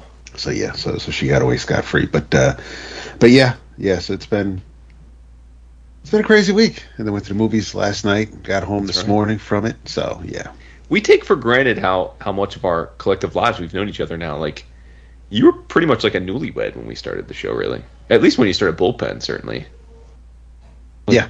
You know, I mean, like it's weird because you like I met you though you were after you were married, so I don't like I don't think of you as that way. Like I've only known you as married Dap, like with Renee. You know. Yeah. it's me before we were married, and it wasn't until yeah, so we moved into the house around Labor Day of that same year, and Yep. and I, I told her by the before the end of the year we'd be married. So I got in before the lock, but uh, we um, but yeah, so that was yeah, 06, went to Chicago, and then that's when Yep. Hamilton started. So yeah, So Yeah. you, you you both did see the movie. So why don't you speak? Oh, on it? the movie. yeah. the movie. You mean Matrix Resurrections? No. Uh, Why don't In- in West Side Story? Why don't you enjoy yourselves and speak on it? I mean, yeah. I mean, I, I, I think. We, well, we probably yeah. We should avoid spoilers, even though, I, like, I have to say, I am. For a while there, but pre-pandemic, like a movie doing a billion dollars was no longer shocking, you know, because it was like, oh yeah, they're it's a blockbuster. That's what you're supposed to do a billion. But in a world where like they're doing fifty million dollars, I, I am absolutely gobsmacked that that Spider-Man has done over a billion dollars already. In the especially theater. in theaters that that aren't at full capacity. No, that's what I'm saying. I mean, yeah, Yeah, like yeah. I mean, now obviously, and just theaters. It's not like it's all Yeah. streaming. It's just Yeah. the theater. Well, that helped, right? I mean, because because Matrix Resurrections is an absolute box office bomb, uh, because it was on HBO Max. Like, I, Yeah. I mean, I and, and admittedly, with Omicron going around, I, I probably would have watched Spider Man on at home like I much prefer. I, I love it. I love the theater. Like I I would when it seemed like we were mistakenly thinking the pandemic was ebbing and we were all vaxxed up and we were going to be good to go, I, I, I started hitting the theater pretty frequently because I, I do love the theater. So I, it's not like I'm I'm against going to theater, but um, but yeah, I mean, as to the film, I mean, we were waiting for Dap to see it because he had to he had he had to you know he had tickets were weren't weren't uh, early bright and early like some of us were, but yeah. but I, I mean I you know it's one of those things where where I got worried because the hype on it was so positive. I mean, you know, people from like all of our circles of influence, you know, from from Mario to Flippa to you know, even people like not in my comic circles that just like the movies and stuff, like we're like, dude, this is the best. Like it's so good. And I'm thinking, damn, like, man, you got you you got you all got me. Like I, I try not to get hyped up for these movies because you know we've had enough of them now, and I don't mean just Spider Man. I just mean like comic or superhero movies. We've had enough of them that, that inevitably not every one's going to be the greatest ever. So I, I, I try not to. I just try and say like it's going to be enjoyable for what it is. Remember how it wasn't that long ago in our lives we didn't have any of this stuff, and and we would have been been bowled over at the premise of of seeing one of our comic characters come to life, regardless of the quality of the film, and don't lose sight of that. And um, but this one I was like, oh man, I mean I couldn't escape it. I mean, you know, my son Jackson, who's super in the movies, was like, Dad, all my friends saw it opening night and they said it's very, you know, it's the, it's the best superhero movie ever. And I'm like, oh my god, I'm like this is gonna be, man, what, what are we getting into here? And I got to tell you you know, we went whole wood family. It was my it was we went saw on my birthday.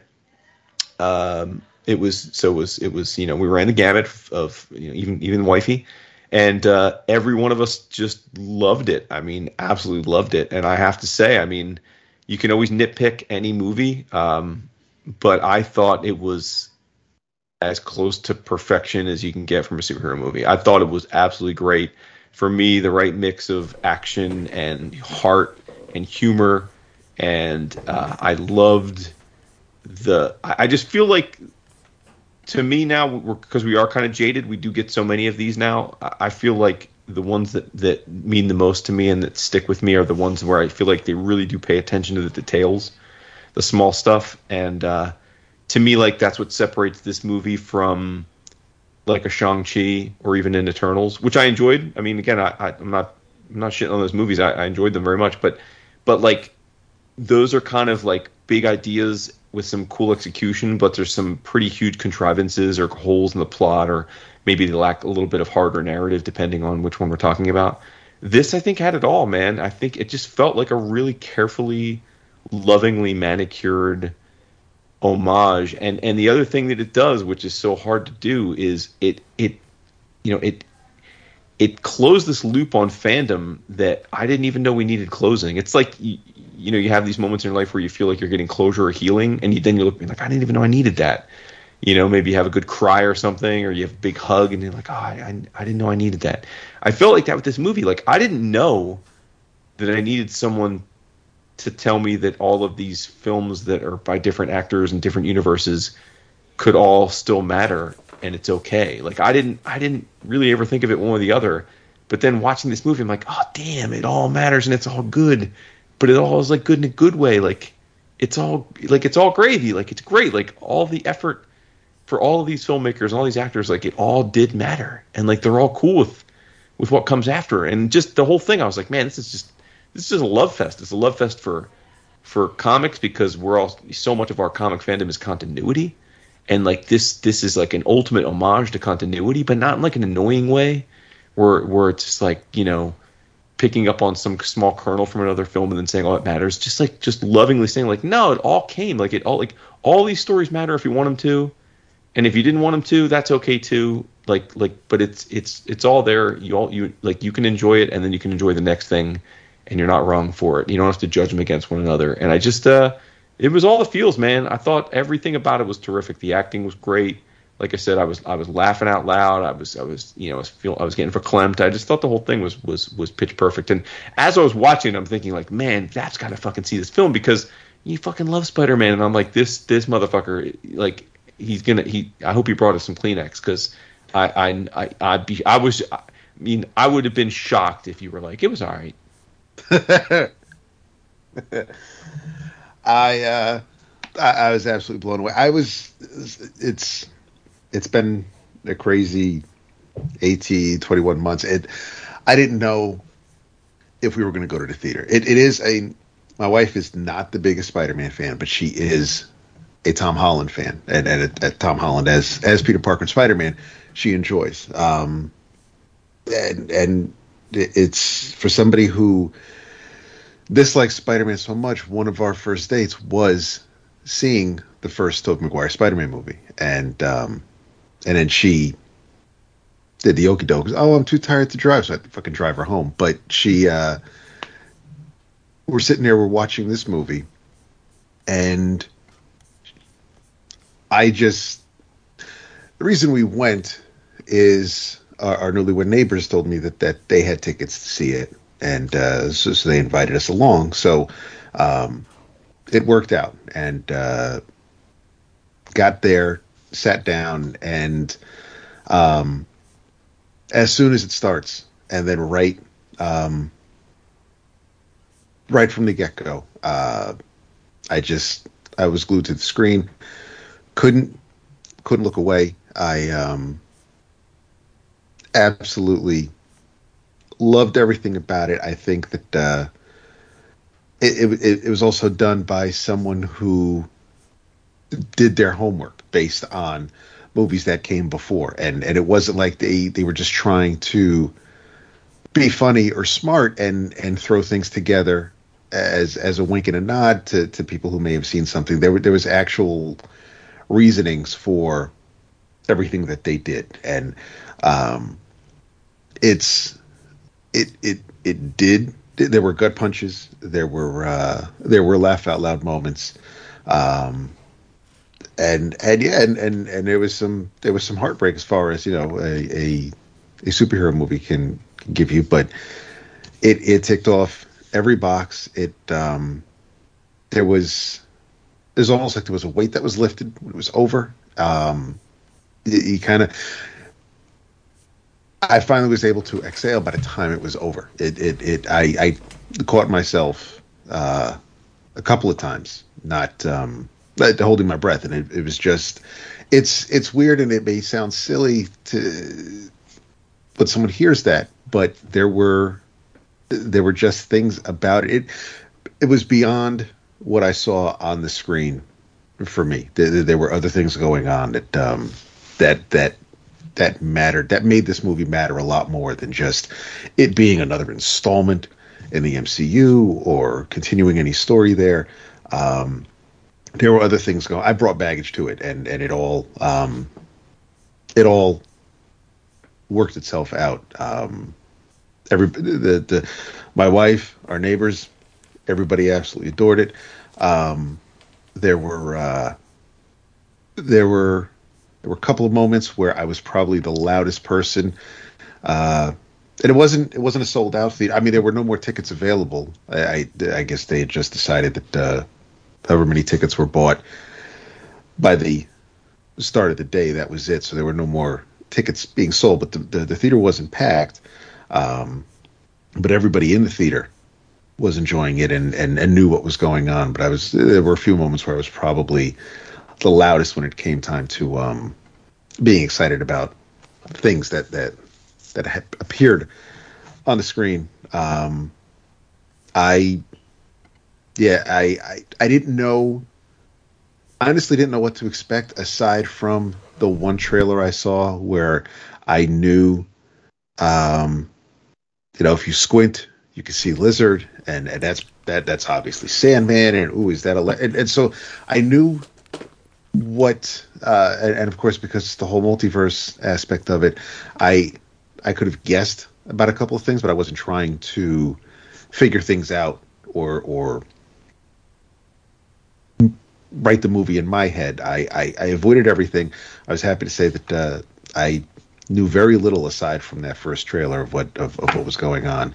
Um, so I was lucky in that regard. But uh, but no, I, I I absolutely loved it. I'd love to see it again. They were just uh, it was it was fantastic. I mean, it was it was a great it, it, it was a great story as far as the MCU goes, but it was an absolutely fantastic Spider-Man story, and uh, and I, I, I chuckled because earlier in the day we watched Into the Spider Verse, which is which is absolutely one of the best superhero movies, period. But um, of course, Peter P. Parker is is the elder Spider-Man in that movie, um, and there's not not a direct parallel, and it, it's not like it was on purpose, but there are things.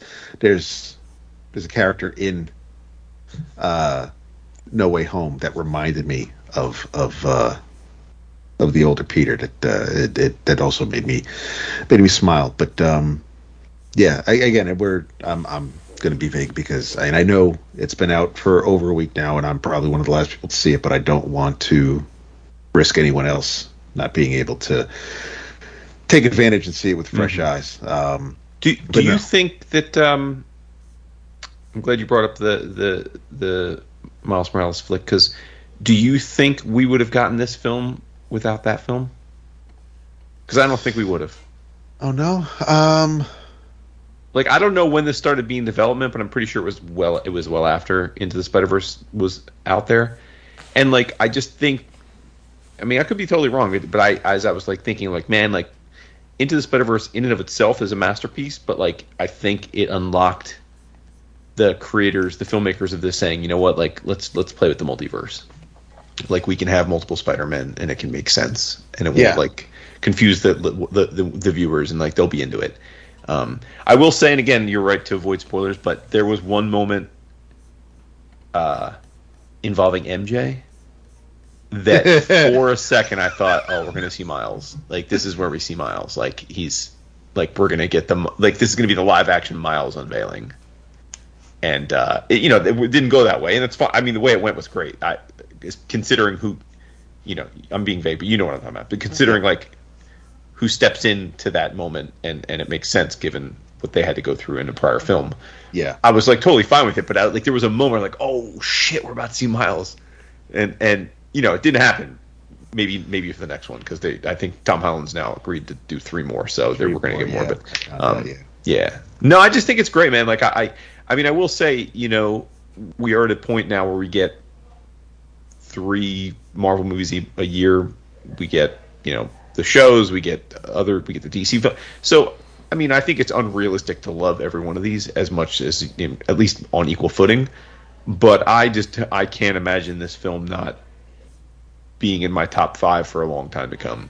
Like yeah. in terms of superhero movies, I just I, and you know I had just recently re- rewatched um I don't what's the name of the one where they go to Europe um Far From Home yeah, I, I just rewatched that recently, and, and it's a good film, but like it's it's just, I mean, like it is just so much in the shadow of this relative. I mean, it like, you know, like I just can't even. I mean, JB Smoove, you know, I'll, I'll snap necks for JB Smoove, but but like I just can't like this this new movie is just it's incredible. I, I just I'm so, and it's just great that like, because like you said, Dap. I mean, I was very happy to have avoided most of the I don't want to say spoilers, but I, I, because like my my my, you know Jackson, my middle son, who's super into this stuff too, is like, he's like, because I said like, oh my god, you know the, you know Tobey Maguire and, you know Garfield, and he's like, well yeah, I mean he's like, you knew they were going to be in it, and like kind of like, well, what were you expecting? And I'm like, well.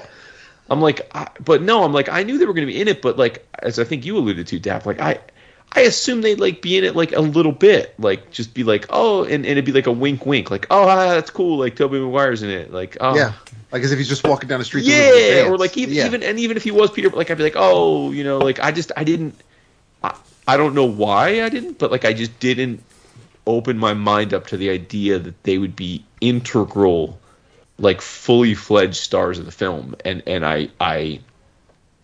And, and and I'm so glad I hadn't come in thinking that was going to be the case because it just made the realization that that was what was happening that much more gleeful. You know, I'm like, yeah. oh shit, like, like they're up in this, like, like they're like this is a movie about all of them. Like that yeah. is great. Like, yeah. like I, I, yeah, I just didn't have that expectation. I, I don't know why. I mean, maybe I should have. I mean, yeah, it made perfect sense after the fact, but I, I just didn't go into the film thinking that's what it was going to be like. So, and, and even the whole thing with uh, I mean, I, I, I honestly did forget that uh, that Doctor Strange was one of the, was was one of the heroes who who blipped out.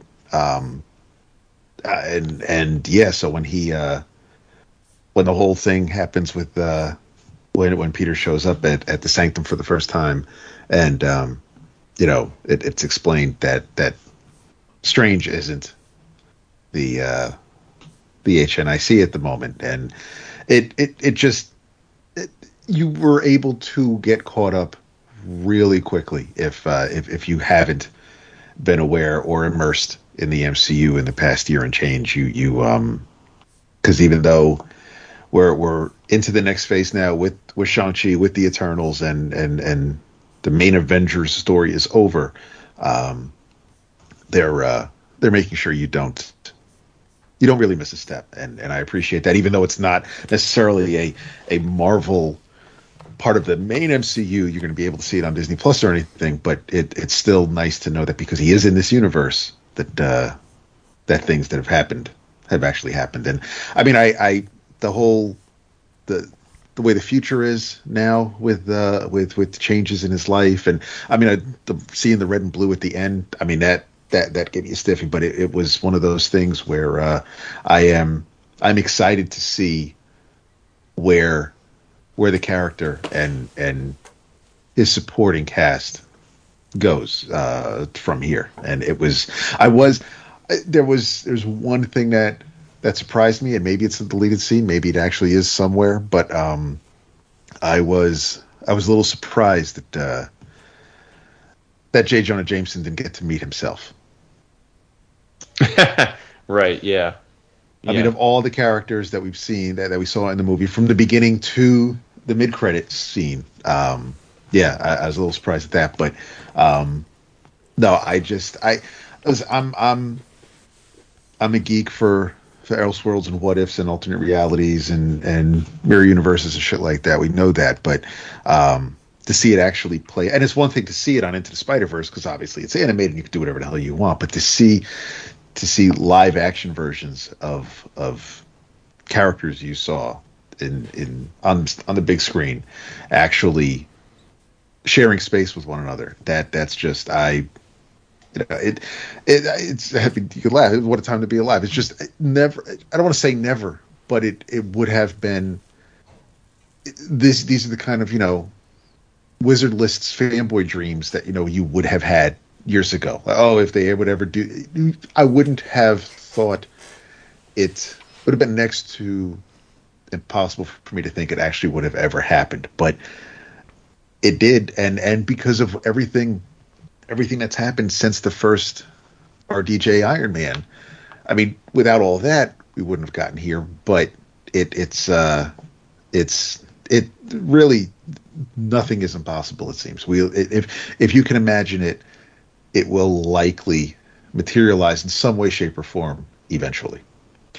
And you know, not that Marvel needs our pat on the back. I mean, fucking they make billions a year, but like it I do think from a like it is it is impressively ballsy the approach that they've taken to to in, make continuity so important into film and TV. Like I mean like take take the the Hawkeye series that just wrapped yep. up, right? I mean like they make a lot of presumptions watching that series. Like they presume maybe you don't have to have, but I think to fully appreciate the Hawkeye show, which I adored, they presume you saw Black Widow. Like and and Daredevil, but yes, and yeah. Daredevil, yeah, yeah, yeah. Like like they, they make no like there's no editor's note, there's no like oh previously or there's no exposition about it. Like they just presume you know who Yelena Belova is and that you know that she like they, they, it's just presumed.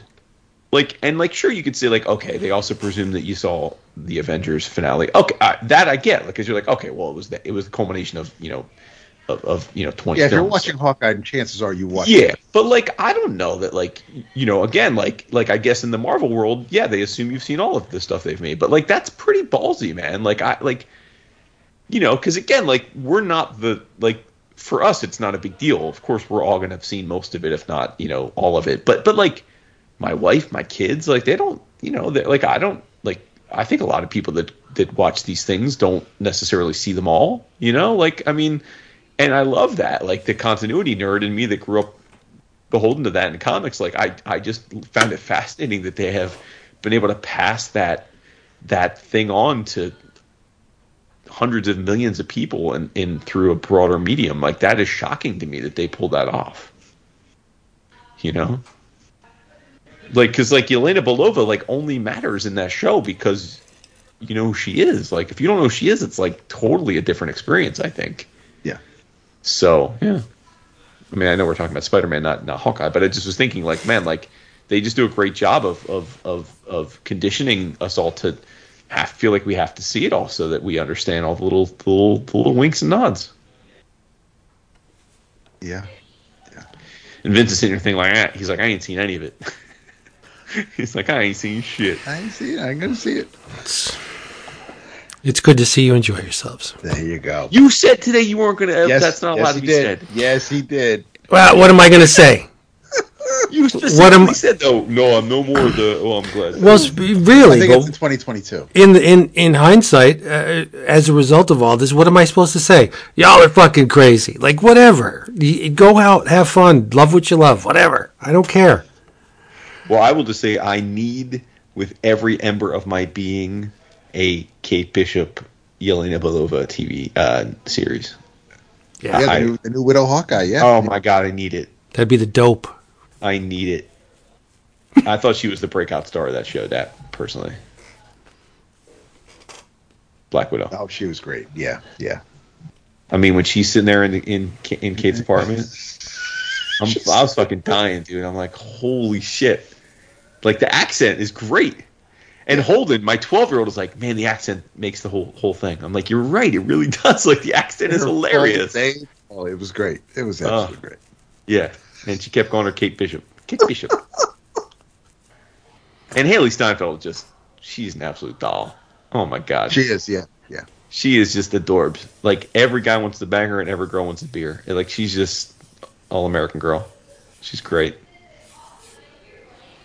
Vince Hailee Steinfeld, come on, dog. Nice, nice.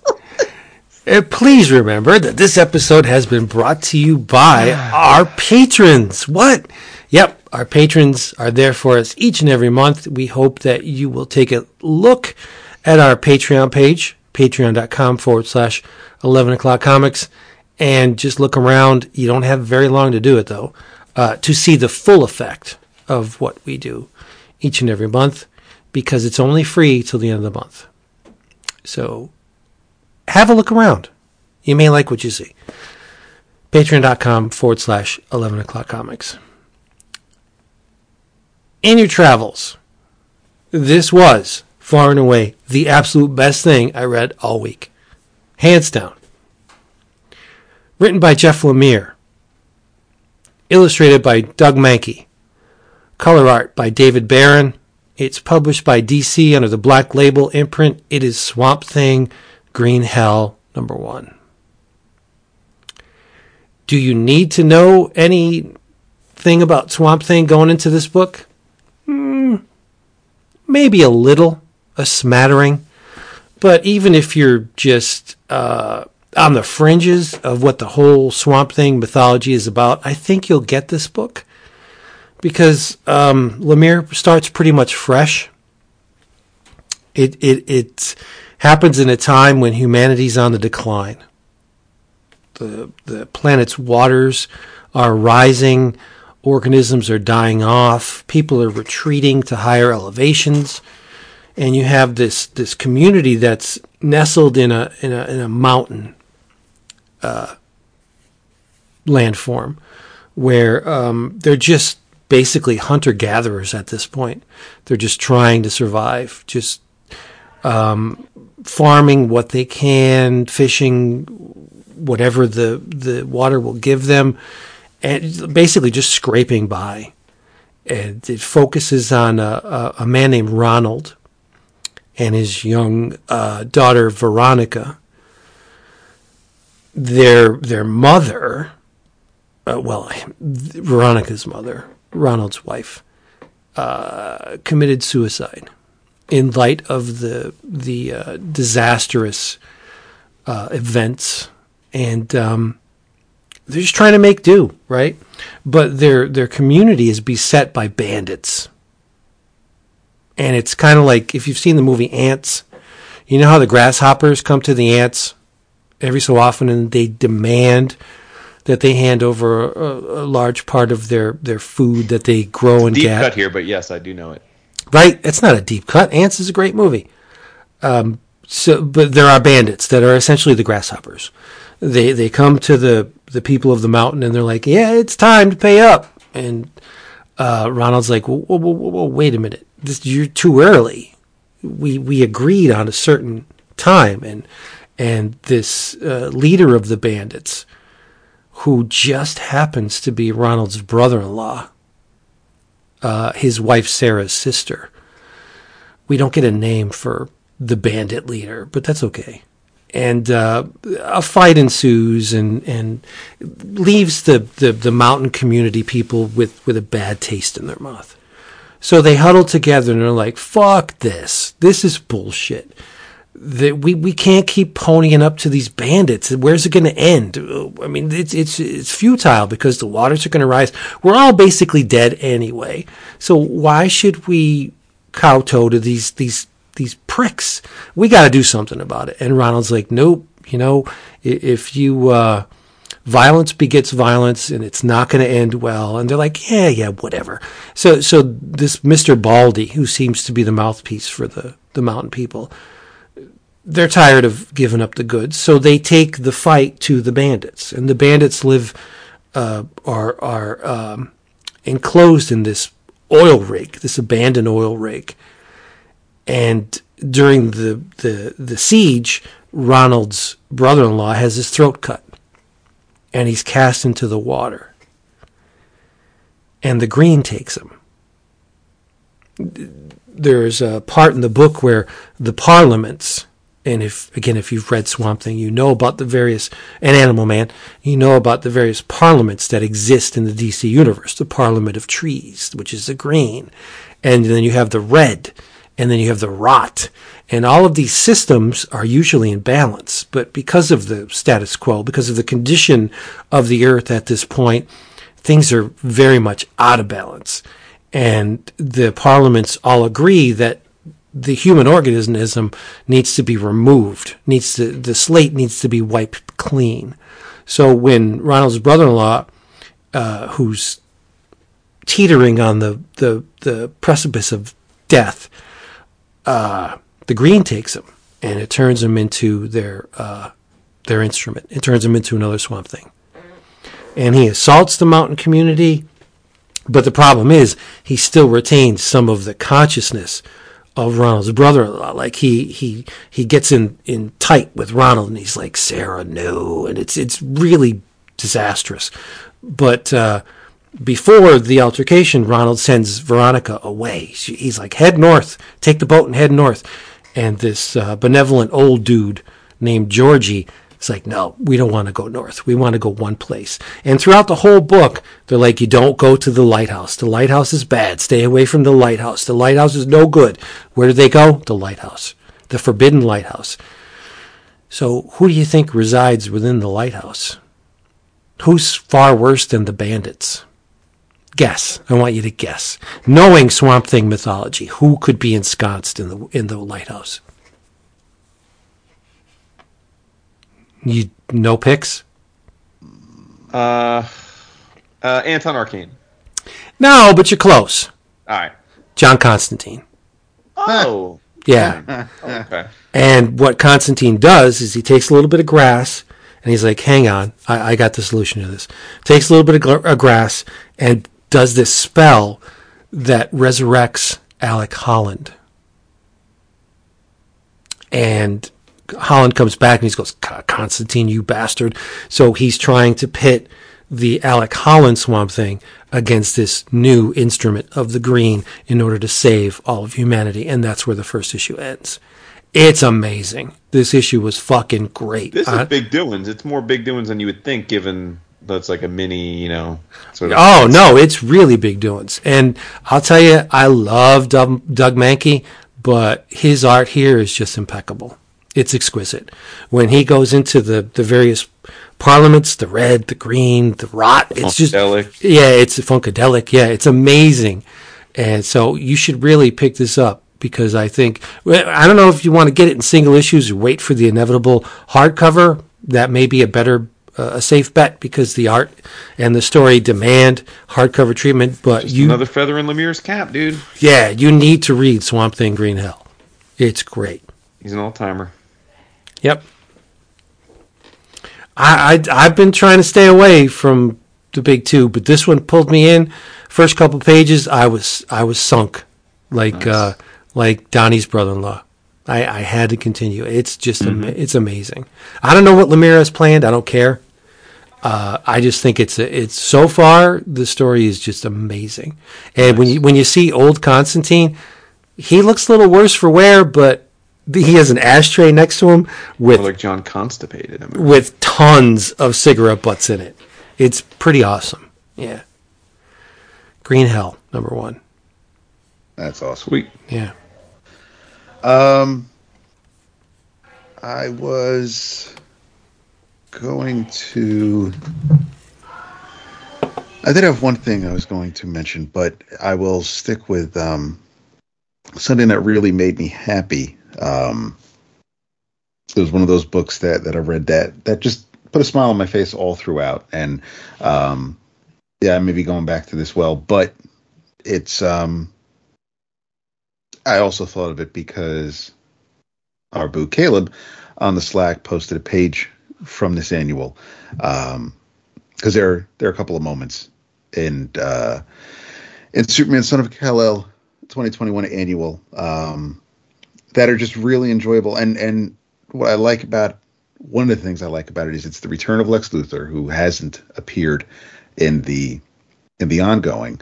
Um, but it is a story written by Tom Taylor, um, Steve Pugh, and Clayton Henry do the art. Clayton Henry takes care of the opening pages, which uh, involves Superman, Kal-El, um, Batman, and Martian Manhunter against Lex Luthor uh, in the past, and then um, and and Pugh takes the modern day, present day John Kent story. Um, and uh, when the, the the opening with after after Lex Luthor is is vanquished by the members of the Justice League, he um he's in his jail cell, and Superman comes to visit, and uh, they start a game of chess, and um, Superman does get the upper hand as far as their conversation.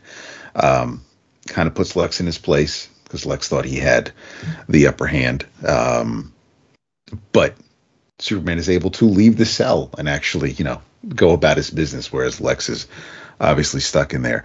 And um, when we get to the John Kent portion of the of the story, um, he John goes to the Fortress of Solitude and he talks to a um, a hollow of his dad, just like dad spoke to his father in the fortress through the crystals. Um, so so John and and and dad are having having a little chat. Um, while that's going on, Lex Luthor is out of prison, and he uh, sends a note to the mob bosses in Star City and Gotham and Blüdhaven, um, letting them know that you know that there's a uh, when they open up the box and turned on the tablet that he's talking them all through, um, there was a uh, there was an nanite drone, and uh, as soon as the box was opened, the drone entered their um, their brain via the nasal cavity or eardrum, whichever was closer. Uh, so unless they um, they each send him 1.7 billion dollars, uh, he'll um, he'll activate the drone. They almost all do, um, and Lex puts a huge ass building up, and at the top of the building it says LexCorp, and and and the L from LexCorp, because of where it's facing, when the sun shines above it, the L is directly on the Daily Planet. Um, so so of course he puts Daily Planet in LexCorp shadow deliberately. Um, the the building is attacked. Lex and John Kent kind of like team up to take on the guys who are um, trying to destroy the building. When they finish the fight, um, Luthor challenges John to a game of chess, and um, and I'm not going to spoil the outcome, but it's a uh, it, it's he's John is not Kal El. He's he's he's his father's son, but he is not doing things the way his father did, and um, he's kind of taking the experience, learning from his father's experience, also taking advantage of what his mother can teach him, and uh, and and he's being his own man. But it was it, it's a fantastic annual. Um, it ends with a uh, with a hint that Luthor is reaching out to uh, to Bendix, so that uh, which I'm sure will continue into the ongoing. But as far as an annual goes, it it it's it reminded me of the as I say old days, but it reminded me of of days gone by where the annuals were kind of like a one shot. It was just one of those. It was a story that um, takes place in continuity, but um, but can stand on its own. It's still telling you a complete story. Yeah, there's things if you're reading the ongoing, you probably already are if you're getting the annual. But if if, if you're paying attention there, there's things in this that uh, that makes sense. And and of course, you know, hopefully, when you get to the end of it, it entices you to continue reading the ongoing if you're presently not. But it was it was a lot of fun. So in your travels, uh, get yourself the Superman Son of Kal El uh, 2021 annual. You know, it's times like this that I wish we still had the category in the Oscars for favorite superhero or superhero group. Because if fucking Superman wasn't your pick this year, I don't know what would be. you fucking love this guy. Kal El is your dude. Uh, and all spin offs thereof. Uh, but in honor of your uh, shocking discussion of a Superman comic, I'm going to uh, make this a DC Orama for the In Your Travels.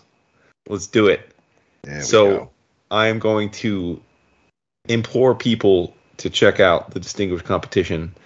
Uh, I'm going to give you four books.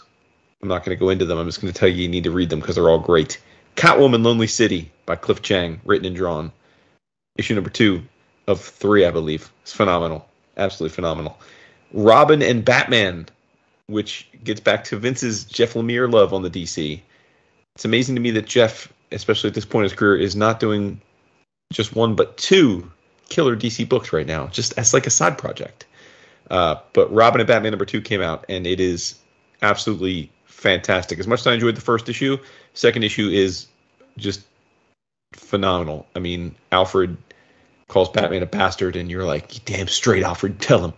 Um, the best book that no one but me is reading, and you all need to fucking read it, is DC versus Vampires. Number three just came out. It is amazing. It is absolutely amazing. I know it sounds ridiculous. You're like, ah, like it's just, a, it's not. This is not a commercial sort of grab. This is super duper fun, and three issues out of twelve in, it is really well executed. Uh, like it's just dripping with uh, with with all the right notes that uh, you can do with an Elseworld story.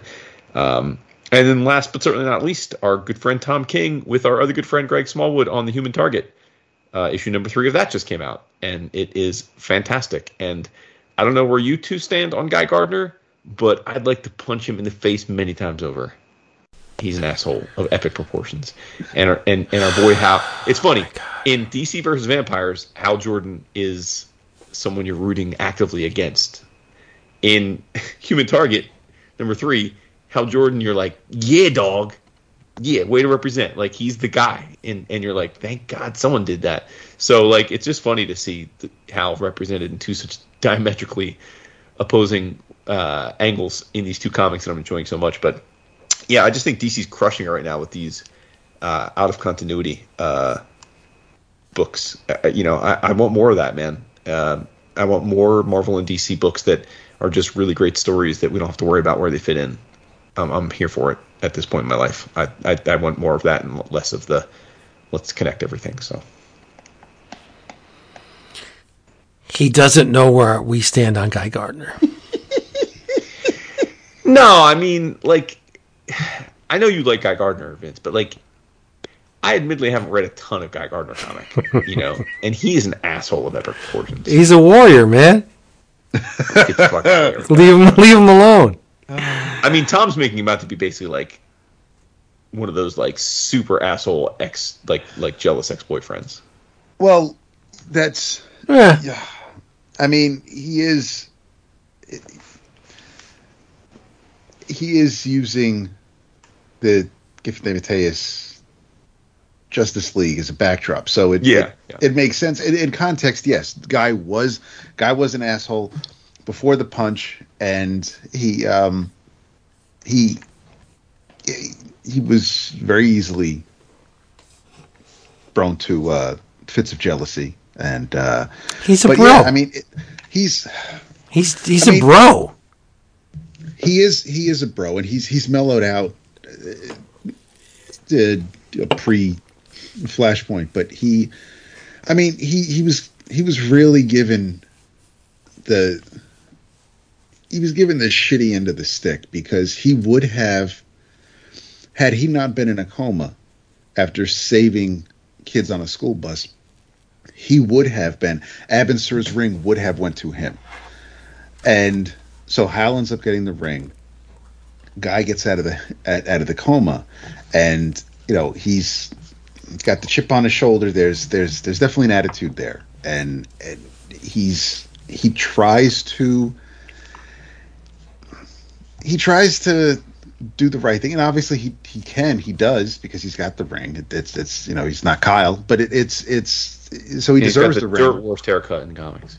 He yes, that bowl haircut, absolutely. And but I mean, and and the huge ass moon boots that Joe Staton used to draw. I, I, I had to laugh at those with his little chicken legs, but they're just it, it's.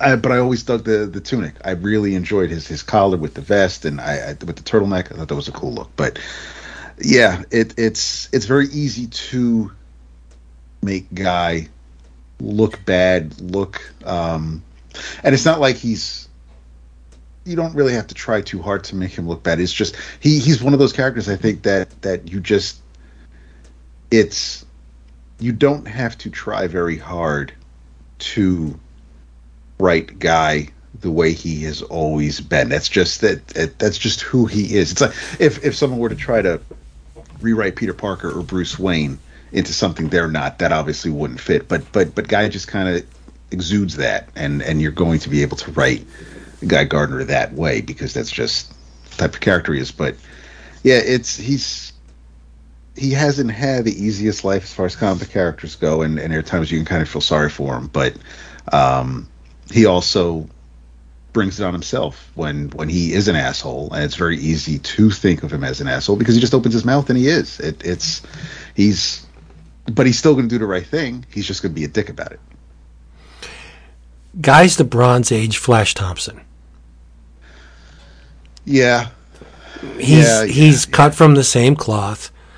He may be boisterous and loud and in your face and obscene and say the wrong thing and belligerent, but he's got a heart underneath that all. And I think I think Giffen and DeMatteis, when they introduced the whole Guy Gardner Ice relationship, that was absolutely perfect because his heart can be melted by this woman and he's not all Sturm und Drang and in your face. There's there's a there's emotion behind it. Yeah, he's an asshole, but there's a another layer to Guy Gardner. I think, much like Flash Thompson. Flash Thompson was a dick for for decades.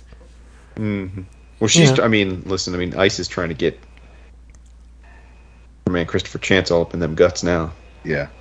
Yeah, Yeah, whatever. the second issue at me. I mean, she's begging for it. I mean, Yeah, yeah, I got to read the third issue, but yeah, the, the, the second issue had me feeling uh, some kind of way about ice too, and not in a good way. we- third issue is going to make you feel even more some kind of way. Excellent, can't wait. All right, we we hope we've made you feel some kind of way, but a good way. DC fucking Orama, man. It's not too often we do that. It's true. True. It ain't going in the show notes though, but it's true. That's right. We'll go in the tweet. We don't have to do it in the show notes. I'll go in the tweet. God forbid we. Please, if you enjoyed if you enjoyed this here mess, check us out on Twitter, Instagram, Reddit, Facebook, and Spotify, all over the place.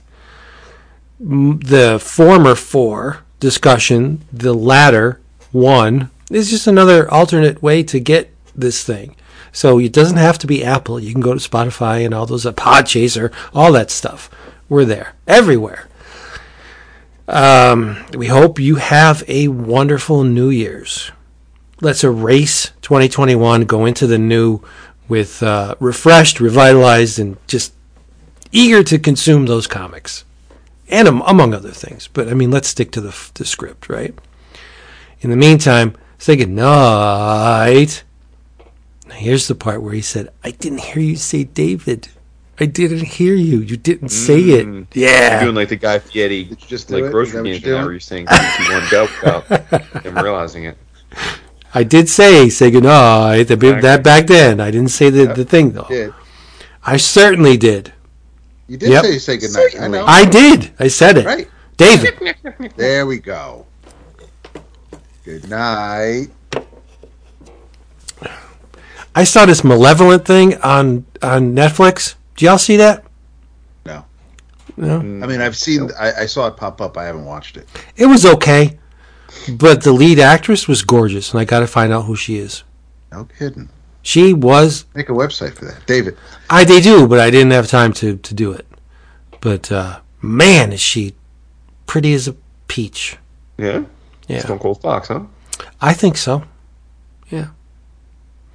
All right, buddy. We hope you enjoyed this. Have a happy 2022. Oh my God! Because oh, Jesus What? Christ, he's, he's killing me. Was uh was was her name Angela? Yeah. Yeah, dude, it's fucking Elena Belova. It's it's Florence Pugh. Oh no way! Oh, okay. Well, all right. Hilarious. Yeah, she's cute as a button. Oh, Yes. she's adorbs, dude. Yeah. Also a Midsommar, which I haven't seen yet.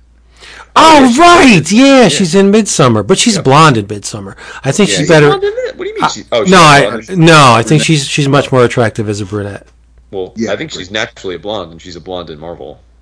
Oh, well, nice. Whatever. I, I mean, I think she's very, very fetching. But you love blondes? I do, but in this case, I think she's more attractive as a hmm. brunette. You guys don't watch The Witcher, right? I started. I haven't seen the second season yet. The reason I bring it up is because the there's three main characters, you know, Right. and one of them is uh, is a princess named Ciri. She's young. She's a teenager. and, Siri. I know. Yeah, it's, it's, it's, it's ridiculous. Like it's. I feel unfortunate that her name is Siri now. Like, hey Siri, but um, How do we get there? anyway. Just ask Siri. She'll tell you how to get there. yeah. But anyway, she she like with the second season just dropped, you know, and I'm watching the second season. I'm like, oh, I think they recast her. You know, I mean, I'm like, oh, they they must have gotten a different actress. So I I looked it up, and I'm not the only one that, that wondered that. It's the same actress, but the difference is she's got black eyebrows this year, eh, this season, and she had like bleach blonde eyebrows in the first season, and she looked completely different as a result. That's Like crazy. it's it's crazy. yeah. Like com- like completely like you, like her eyelashes or her eyebrows being dyed are completely different. I, and I don't know which is the, like I don't know which one is like natural. Like I don't know if if the first season was how she really is, and they I don't know that, but it's it's totally weird how she looks like a completely different person. Unheard of. It's unheard of. Yeah. Unheard of. Big time. Nice. Be safe. I think Go. if I had to pick any famous person's body to have, Henry Cavill might be the person I'd pick. Yeah, dude's dude's got it. Yeah, he does. Hey, dude is Yep. he's rocked up. Yep. Looking good. Yep. What was I going to say? Oh, uh, be safe, be happy. 2022, here we come. A lot more of this to come. Even yeah. if, even if these two assholes decide they don't want to do it anymore, Stop. you'll still get more of this. 11 o'clockers in three weeks, people. Oh my god, so Yes, difficult. The 19th. And from the Slack, the only category that was well, there was two that were like instant picks. Like boom, this is what it has to be. Best cover artist was one of those for me. Okay, good. That's always one of the hardest ones for me. I haven't filled out my ballot yet, so I haven't really given it any thought. But um, Publisher was the second one. yeah, that's that's easy for me this year. And Uh, very easy. Yeah, same. Uh, I don't think for the same reasons, but I hope. no, I don't think we have the same publisher, but anyway, um, we're having a guest. Yep. Uh, we usually keep it quiet, right? It's a surprise, right? I think let's keep it on the down low, but Yeah, it, we're it very is excited. We we're, we're continuing the tradition of having a long-standing, active, engaged member of the community join us in the fourth chair. yes, one of our glorious patrons, but that's not why we picked him. We picked him because he's an awesome dude, knows a lot about comics, and uh, he'll add immeasurably to the mix.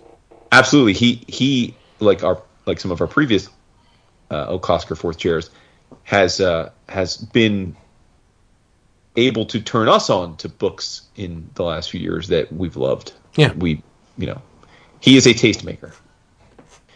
True that. very excited. But I agree uh, yeah, that. but everyone just so if you're still listening and haven't signed off, make sure you do uh, start filling out your ballots. It's uh, you got two more days to read stuff before it's a wrap. So And if you're wondering where to fill out those ballots, go to our website, 11o'clockcomics.com. There's a link right of there. that. Yeah, you just click on it and it'll take you to the the spreadsheet. That's Thing. form. It's. Not Oh, it's not a spreadsheet? Spreadsheet can turn people off. Uh, no, not a spreadsheet. Oh, yeah, I- I spreadsheet can turn. data and download it into a spreadsheet. But the, no, it's it is a it is a series of questions. It's a open-ended Oh, questionnaire. okay. So it's not a spreadsheet. That makes sense. No, it and it hurts my heart that you have to that you don't know that that you have looked at the ballot. But but uh, yeah, Well, no, why would I click on that? I'm just gonna do my shit. I don't know. No, I do my stuff in a text file and then I cut and paste. No, it is it is a series of questions. Uh, it's an online question, like a Survey Monkey type of thing. Nice. You're good. Mm-hmm. Please come back next week. we lo- we love you so much. Happy New Year. this and want to come back next week? Then we, we have you forever. Oh yeah. Happy New Year. And uh, again, be safe, be happy, eat a lot, drink a lot, but be responsible because we want you back. Don't go don't go nuts. Get a designated driver. Dap, did you know that there was a human target show back in the nineties? Yeah. Yeah, well, Rick Springfield. how did you not know that? Springfield, dude. Yep. It was What? more like the human target than than the than the the, the Mark Valley show. Yeah, that's crazy. This kid, unbelievable. In the fuck? Yeah, it was entertaining. I won't allow you shitting on Rick Springfield. No, Who shit His, on him? his records are good. For as much as he's Dr. Noah, whatever the hell he was, his music is tight. I didn't hear anybody shit on him though. I'm just saying. I'm just preparing. Don't shit on Rick Springfield. Yeah, no, that's crazy. Do you know his real name? Uh, Donald Ezekiel. I don't know. Richard Lewis Springthorpe. Wow, I think he did uh, change for the better. I wonder if he changed it because Richard Lewis already was out there. Yeah. There you go. Curb Enthusiasm just ended. We're done. Why? Richard Lewis is on that? Oh God, yes. Oh, you hurt my You're gonna heart. give him shit for not knowing a human target. I have not And- seen a single episode of Curb Your Enthusiasm. Oh, boy. I mean, Does I that- haven't seen every episode. I, I'm Does that surprise you? Yeah, I, I. Well, I don't. I mean, I. I, I would think that you. Yeah, I don't know. I mean, it's one of the best he doesn't have room for too many shows shows in his life. to exist in our I life. don't. So yeah, I like Silent Sea though. Silent Sea. That thing on Netflix about the the uh, the space team that goes up to an abandoned uh, lunar outpost and tries to retrieve something. It's on now. Curb Your Enthusiasm. Nothing, but I'm just saying. He says I don't have time for TV. I do have No, some. no. Who who said that? I think you did. No, I said you don't have. As you can't. You don't have room for too many Jews in your life. Oh my God, no! There's only one that I love. The rest, they're okay, but there's one Jew that I absolutely adore. Jerry Seinfeld. No, you, you dumbass. Jesus, I'm out of. I'm done. I hope we're done. Say goodnight. Actually, R- R- Renee would have said Jon Stewart. Ah, he is a good Jew. No, yeah, she she she'd probably throw me in front of a bus if she if, if it meant he Really? if had to save his life. Yeah, no, No, she, you're a much she finds Jewish it funny. She finds it. She, say what? You're much better in terms of the the, the, the Jewish pantheon than than Stewart. Appreciate that. Yeah. Uh, Say goodnight. she, she, she won't agree with that. Say goodnight so I can end this thing. Fine, just end it. That's it for that one.